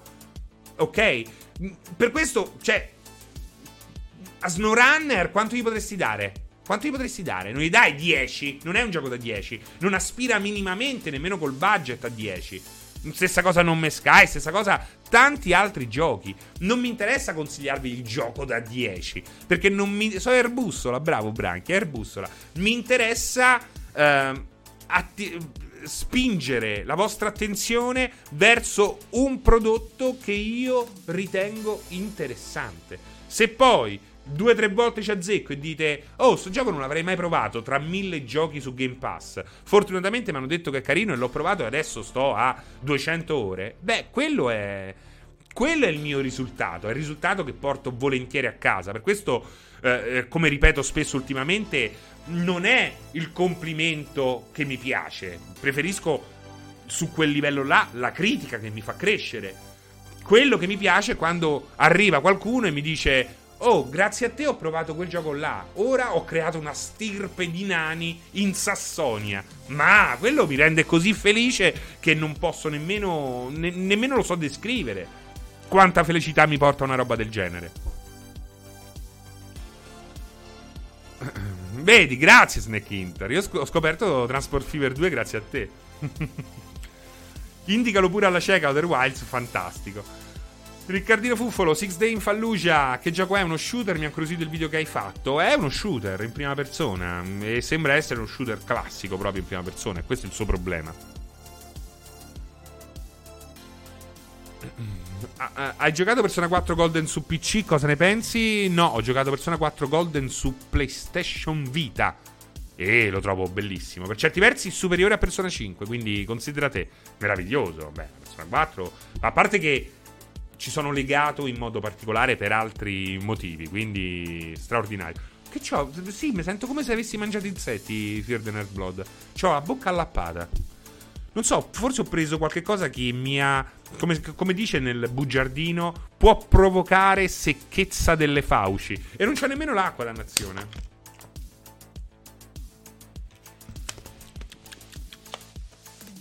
Grazie a te ho giocato Yakuza, ci ho messo anni a farvi giocare Yakuza. Ah, hai mai mangiato insetti? Eh, quando, and- quando, cantavo in motorino senza parabrezza. Eh, volontariamente ho mangiato soltanto una formica. Le fauci. Può provocare secchezza delle fauci. Si dice anche negli esseri umani. Io vorrei fare la bussola per Ostelli. Era buona, sapeva un po' di fogna, di marana. Io voglio live di Non Man's Sky e Sea of Thieves, giochi che, che, non per me, ma se li giochi tu, eh beh, cioè quello è un altro caso. A volte ci stanno dei giochi che non giocheresti te, ma che ti fa piacere vedere eh, giocare. Perché dicevano Nana Chan che eh, le formiche sono molto dolci ed effettivamente era molto molto dolce. Beh, poi povera formica, ce ne stanno un stramiliardi di formiche. Eh, se gli cade una foglia davanti piangono, si interrompono. Eh, non è che la formica, genia, sto gran genio della formica. Ho sacrificato, ho preso una formichina e me sono mangiata. Effettivamente era dolce, eh? effettivamente era dolce. No, Guascor, vedi, questa è una cosa molto importante, riuscire a capire quel che io spero di riuscire a raccontare. Non penso che sia la morte del videogioco, non penso che sia la morte del videogioco e Horizon mi è piaciuto molto. Penso però che Ehm, quello che mi fa male è che si possa pensare che sia l'unica idea di videogioco possibile perché è senza bug, perché c'è lei che è troppo bella, l'eroina super figa, perché ci sono tutta quella serie di cose che ti fanno sentire figo, quando in realtà a livello di gameplay ci troviamo davanti a una roba molto bella, che fa una cosa molto bene, il combattimento con eh, le dinomacchine, quello è straordinario, ma tutto il resto è incastonato in una situazione assolutamente di pura mediocrità. E la stessa cosa eh, vedi in Tsushima, che oggi è uno dei giochi più venduti in assoluto, o in Days Gone. Days Gone è il chiaro esempio di come con un po' di inventiva potevi creare un gioco straordinario. Un gioco straordinario. Invece hanno deciso di creare quel gioco là. E lì è la morte del videogioco. Anche perché poi veramente adesso non entro nel dettaglio perché comunque ce ne sarebbe da parlare ed è anche complesso entrare nel dettaglio di ciò che va e che non va nel gameplay di questi giochi. Però Days Gone sarebbe stato un ottimo, uno straordinario uh, trip game, no? Trip del gammello, non in quel caso. Un trip game come un trip movie, un gioco in cui è il viaggio a fare la differenza. Invece ci hanno dato sto cazzo De, For- De Foresta dove per tre quarti ci sono solo uh, cessi in legno, dove non c'è assolutamente nessuna roba interessante uh, e tutto è estremamente piatto, tranne quella roba lì che sono le orde che oltretutto nemmeno fanno parte e, e non interagiscono in nessun modo con la narrativa. E questo è un problema perché Days Gone sarebbe stato un gioco fantastico se fosse stato veramente un road game, non un trip game, un road game. Però per questo appunto dico un road game dove viaggi, dove c'è un elemento survival, dove decidi dove andare, un coast to coast, dove magari ci sono uh, 12 mini open world dove l'atmosfera è un po' più larga, dove c'è più esplorazione, ma il più lo si fa sulla strada. Cioè sarebbe stato veramente un gioco in mille modi diversi sarebbe stato un gioco nettamente migliore. Invece hanno fatto una roba che Per me Days Gone è il miglior gioco di zombie esistente, ma è un problema tuo, non è un merito di Days Gone, è un problema tuo. È un problema tuo, non esiste. Il miglior gioco di open world, il miglior gioco di zombie esistente è una roba abominevole. È come quelli che dicono è un, gra- è un bello open world. È un bello open world se non hai mai giocato un bello open world. È logico.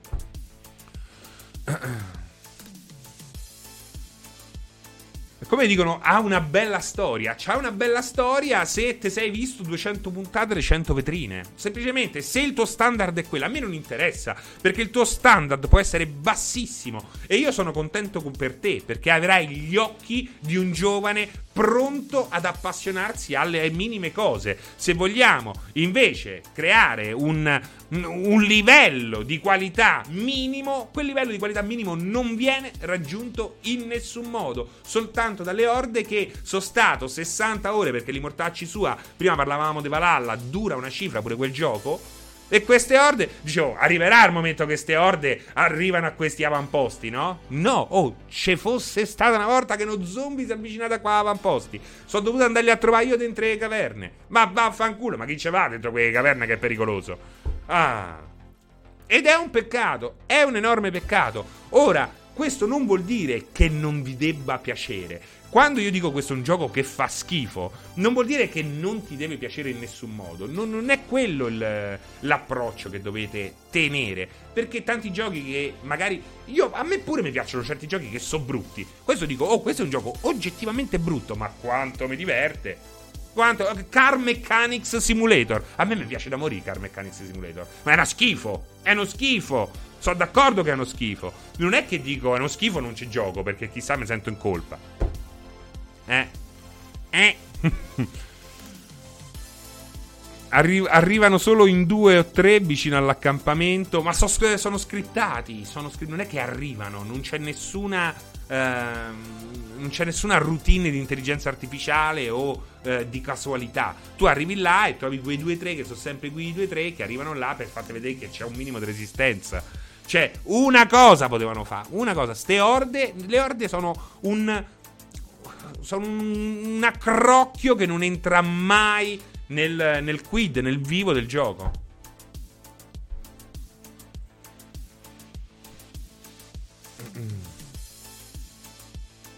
Ma ogni volta...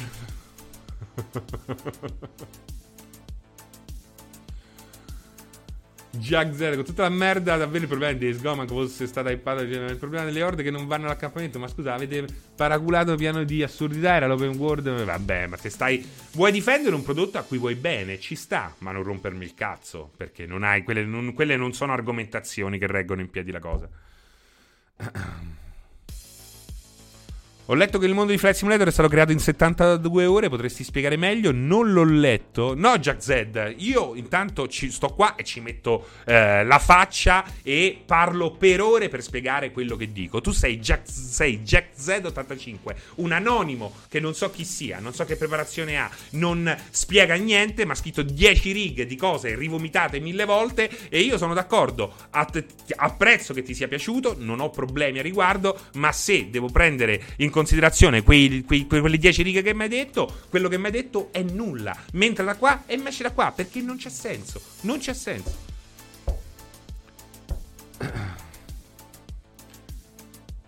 Il mondo è stato creato in sette giorni, sapevo. Ma quello è Dio. Cioè, ti stai confondendo?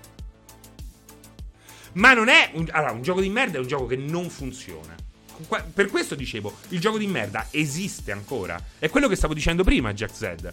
Il problema è che il gioco di merda, e per questo è diventato difficilissimo distinguere tra un prodotto valido e un prodotto scadente. Perché poi alla fine la qualità media è quella, ormai è, è settata su un certo livello. E questo è importante capirlo. Cioè, non è che eh, Days Gone è un prodotto che ti dico non giocarlo in nessun modo. No, non, non, non farei mai questo.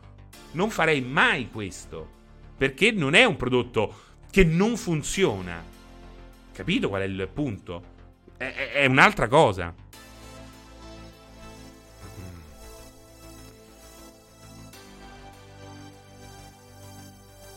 Ma chi è che sta offendendo chi? Beh, certo, se ti piace. Tanto non ho detto se. Non cominciare a mettere in bocca le parole che non ho detto. Non ho mai detto che se ti piace Days Gone hai gusti troppo bassi, che non vuol dire nulla. Ho detto se ti piace la storia di Days Gone vuol dire che non vai oltre 100 vetrine. Non vai oltre Elliot, il drago scurreggione. E quello è il punto.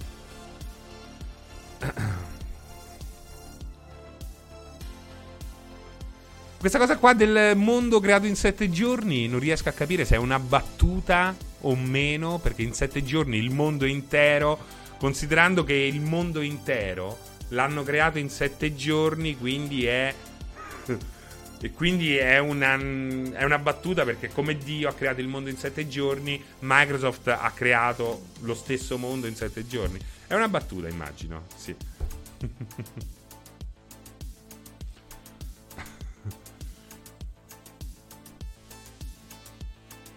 PyTorch, io rispondo a chi voglio io. Se non ti va bene, puoi andare eh, da Valentina Nappi che sta giocando a Dark Souls. Quindi non mi devi dire, dire te a chi devo rispondere.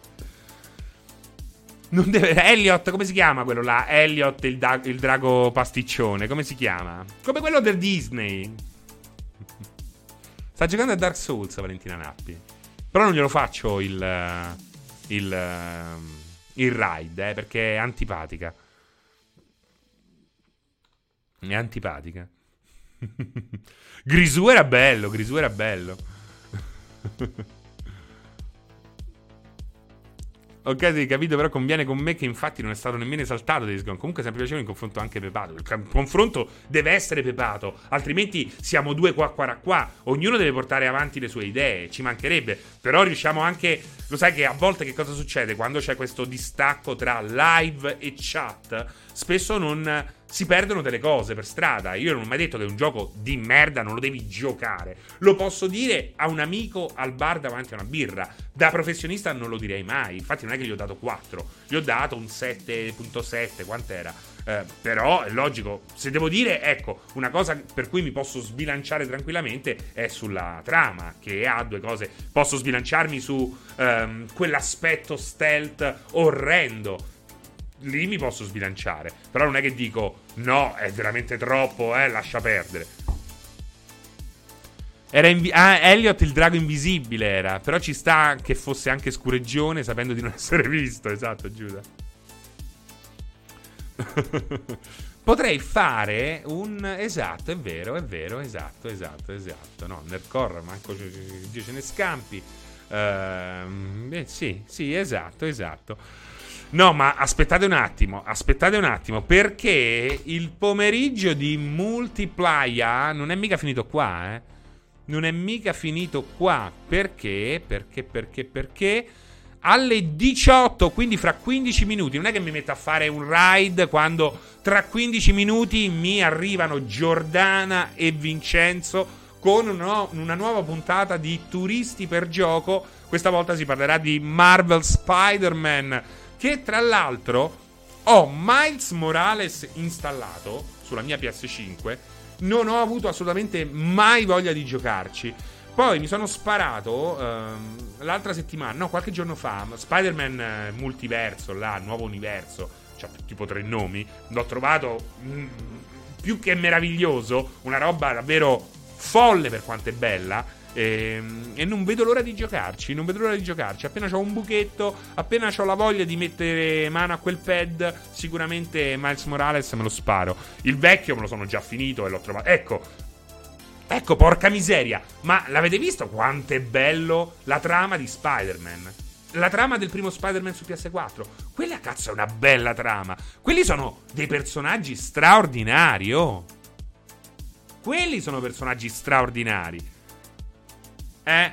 No, quella là a Days Gone che dice spe- eh, in chiesa spero che mi cavalchi come la tua moto. Cioè, ma proprio non ha nei modi, nei tempi, scritto veramente da me a 13 anni. Io a 13 anni avevo un'idea del motociclista più realistica di quella rappresentata da Days Gone. Spero che tu mi cavalchi come quella moto. Ma vaffanculo, va. Ma che è? Ma chi l'ha scritto? Ma chi l'ha scritto? Gino Soldino? Eh?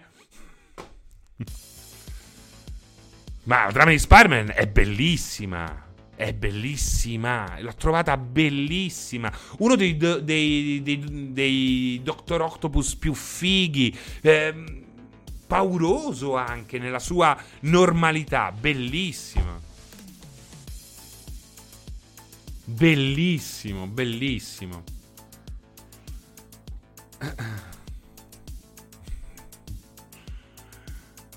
Se, se portassi la tipa in chiesa e mi dicesse così, ti piacerebbe? Cioè, a te una tipa ti dice il Fulugadalla, vorrei che tu mi cavalcassi come cavalchi quella moto. Mamma mia, ma vaffanculo, va. ma chi, ma che è? Spero che ti si impenna come quella moto. Quello non lo dice, però, eh. No, Vanni Twitch, Spider-Man un nuovo universo, caga in testa a tutti gli ultimi live action di più, ma di più. È ancora, cioè, quello veramente... Tant'è che ho detto, ma incredibile che non abbia mai vinto un premio questa roba qua. Poi sono andato a vedere e gli hanno dato anche un Oscar. Cazzo, bellissimo, bellissimo, fantastico. A livello artistico, una bomba atomica, atomica. Ecco, le prime serie di Californication sono scritte bene. Ma esatto, più che altro sembra una frase da Epic Movie o da Sharknado. È una roba veramente troppo. troppo da Sharknado. Ma perché lui che salva lei la mette sull'elicottero e lui rimane con Buzzer, ma è una stanza. Mamma mia, Buzzer schiacciavo la testa. Ma poi guarda, quello ci sta. Quello ci sta, oh, perché gli amici, il fratello della gang non lo abbandoni così, hai capito? Eh? A una capitana Caponzio, so di Roma, non so de Anzio, eh? Bisogna dire a Pierpaolo. E quella cosa lì, vabbè, poi lì la trama l'hanno tutta tagliata, l'hanno dovuta tutta eh, ritagliare, no? Perché hanno tolto i bivi alla fine. Cioè, questa è una cosa appurata. Spider-Verse ha vinto anche Sanremo. Vorrei cavalcarti il campanile fino a suonare le campane. Lei vorrei che mi cavalcassi come cavalca la madre. Io in che senso? Più belli nei diavoli di Cause non c'è nulla. Bella, grazie Geldon per la descrizione eh, accurata, eh, molto molto bella. no, via, hanno tolto i bivi alla fine? No, perché? Perché eh, c'hanno problemi, eh, perché ci sono i, i, lo sviluppo dei videogiochi può incorrere anche a problemi. Per questo ci sono, Davide, eh, quelle missioni che non hanno assolutamente senso, tipo vai a trovare Buzzer che lavora al campo agri- agricolo al nord. Tu ti fai tutto il viaggio, un quarto d'ora, arrivi e ti dice, tu gli dici, oh Buzzer, tutto a posto? Lui fa, tutto a posto. Finisce la missione. Perché eh, quello è il frutto di tutta una serie di problematiche che hanno dovuto, che hanno spinto gli sviluppatori a, a cancellare una parte integrante del gioco. Ciao Andrea. Francesco, ma secondo te Cyberpunk al di fuori della sua estetica strepitosa vale la pena di essere acquistato come videogioco? L'ho provato a casa di un amico e l'endgame mi sembrava un open world Ubisoft con una mappa fenomenale. Ah, allora, a patto di giocare eh, la versione PC oggi, secondo me sì. Secondo me assolutamente sì. Livello difficile, eh, io ritengo che sia bellissimo con le sue eh, nette imperfezioni assolutamente bellissimo. Bellissimo. Um, no, pensavo di leggere perché ho problemi. No, più PC e basta. Perché Stadia è molto buono. Uh, allora PC o GeForce Now. Perché comunque anche Stadia può incorrere in problemi che non incorri invece giocando PC su, uh, e GeForce Now. Um, e che dicevo, che stavo dicendo di Cyberpunk? Pensavo che stessi parlando di urbanistica, perché invece ho molto da dire sull'urbanistica. C'è, c'è questo grandissimo errore nella costruzione di Night City, che è una città meravigliosa, ma è una città dove cazzo.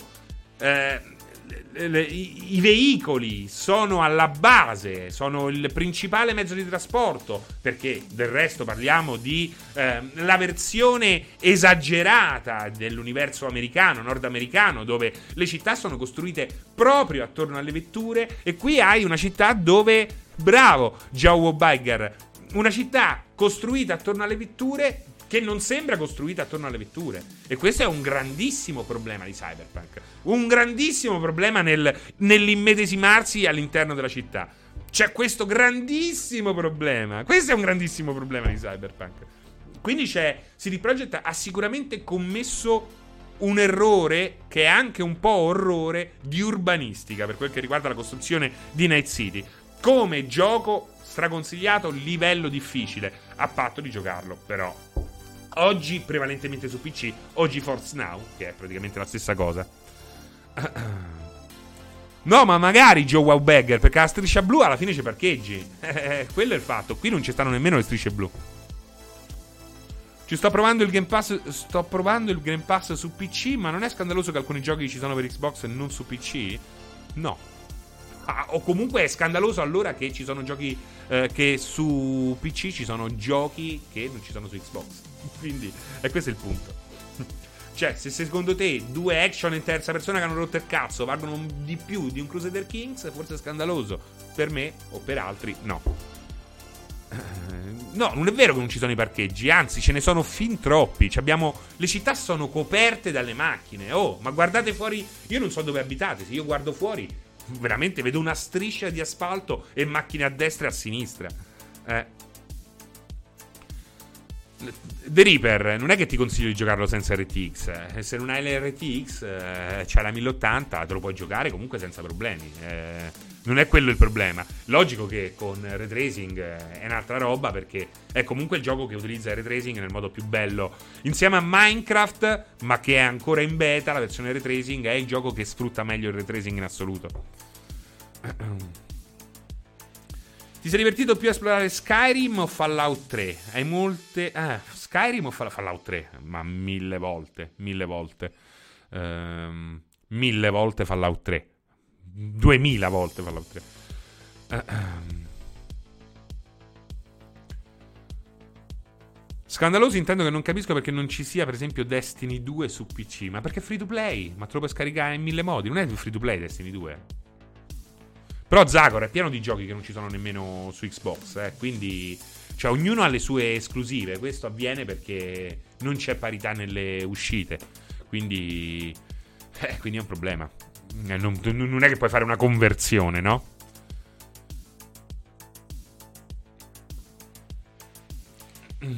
No, ma n- n- non vuol dire nulla. Non vuol dire nulla, The Reaper. Mi consigli di giocare Final Fantasy XV a 30 fps o a 120 o una G... Che, che vuol dire? Mi consigli di giocare Final Fantasy XV a 30 fps o a 120? che domanda è Unity Addiction? ah, esatto, la domanda così inutile. Arthur Morgan Forever, ciao Fra, io ho appena finito su, Xbox, su One X e a parte cali di frame rate in centro città è stato meravigliosamente lisergico, 240 ore, due finali, io pure sto 240 ore, eh. Uh, e pensa, pensa, te lo sei giocato su One X che poi alla fine è la versione... Eh no, è la versione One, c'è poco da fare. Ti consiglio un balsamo. Cap- Intanto, auguri a Cap of Pino, che è il suo compleanno. Tanti auguri a te. Tanti auguri a te, tanti auguri a Capo Pino, tanti auguri a te e la torta a me. France, ma come mai sulle app del PlayStation c'è che non va? Che cos'è? non so che cosa... Pino Quozzo Day oggi, ragazzi. Pino Quozzo Day. È vero, è vero. Sì, sì, sì, sì. È San Pino oggi. Francesca, è meglio un 16 bit da un'ora o da tre? Da un'ora e mezza, da 90 minuti. Buon pomeriggio, dottor Zerino. Ieri ho tristemente scoperto di aver perso i salvataggi di Yakuza 5 nel passaggio da PS4 a PS5. Poco male, lo inizierò di nuovo su Serie X. Ma invece, Yakuza preferito. Il mio Yakuza preferito? Allora, Yakuza 0, Yakuza 4 e Yakuza 6. Questi sono i miei tre. Uno non te lo so scegliere. Ti scelgo questi tre: Yakuza 0, Yakuza 4 e Yakuza 6. Questi sono i miei tre Yakuza preferiti. Fra, ma che finale hai fatto? A Cyber non te lo dico. Scusa, Francesco, oggi sono dislessico. Guarda, Davide, non dirlo a me. Eh, sono due ore che sbaglio tutto. Minchia, il 6 è spettacolare. Poi Takeshi Kitano. Mamma mia, quanto è bello il 6.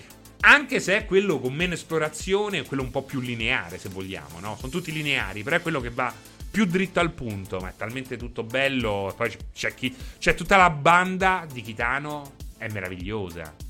E poi, come si chiama? Hiroshima, no? Ehm, la cittadina, bellissima, è bellissima.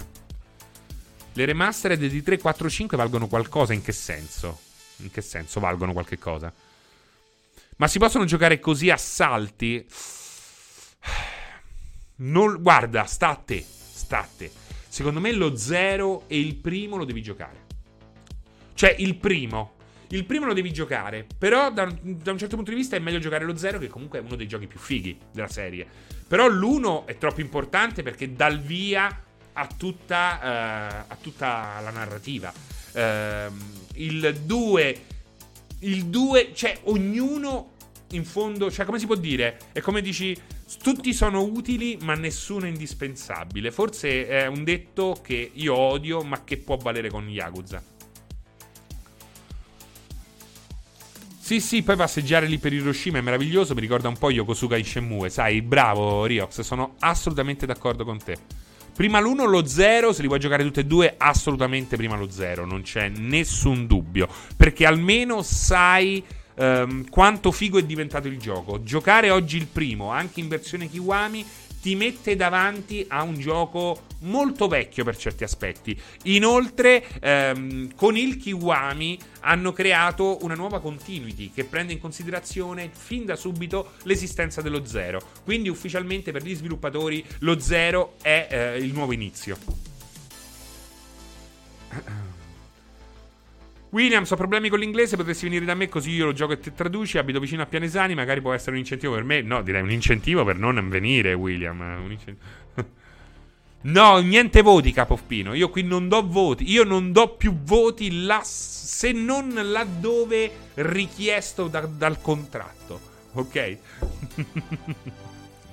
Quindi nessun voto, anche se l'ho dato questa mattina, perché me l'ha chiesto Umberto. L'ho dato un 7 questa mattina al Direct Nintendo. Gli ho dato un 7.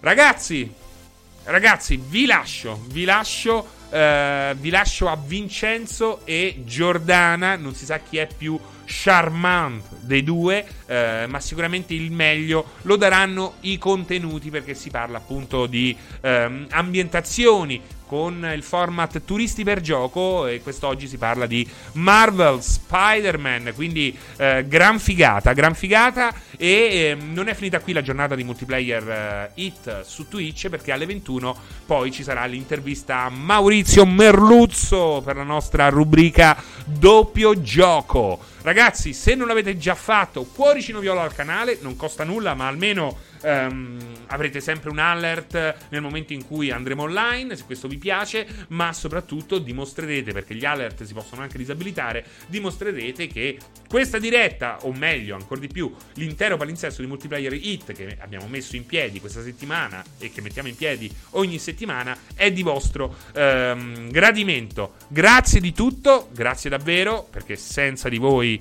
ehm, parlerei praticamente davanti a uno specchio. Grazie anche per le discussioni eh, più o meno animate come quelle di eh, Days Gone che ci sono state oggi. E mi raccomando, rimanete veramente pochi minuti e ritorniamo live. Cioè, meglio di Radio Capital, ragazzi. Meglio di Radio Capital.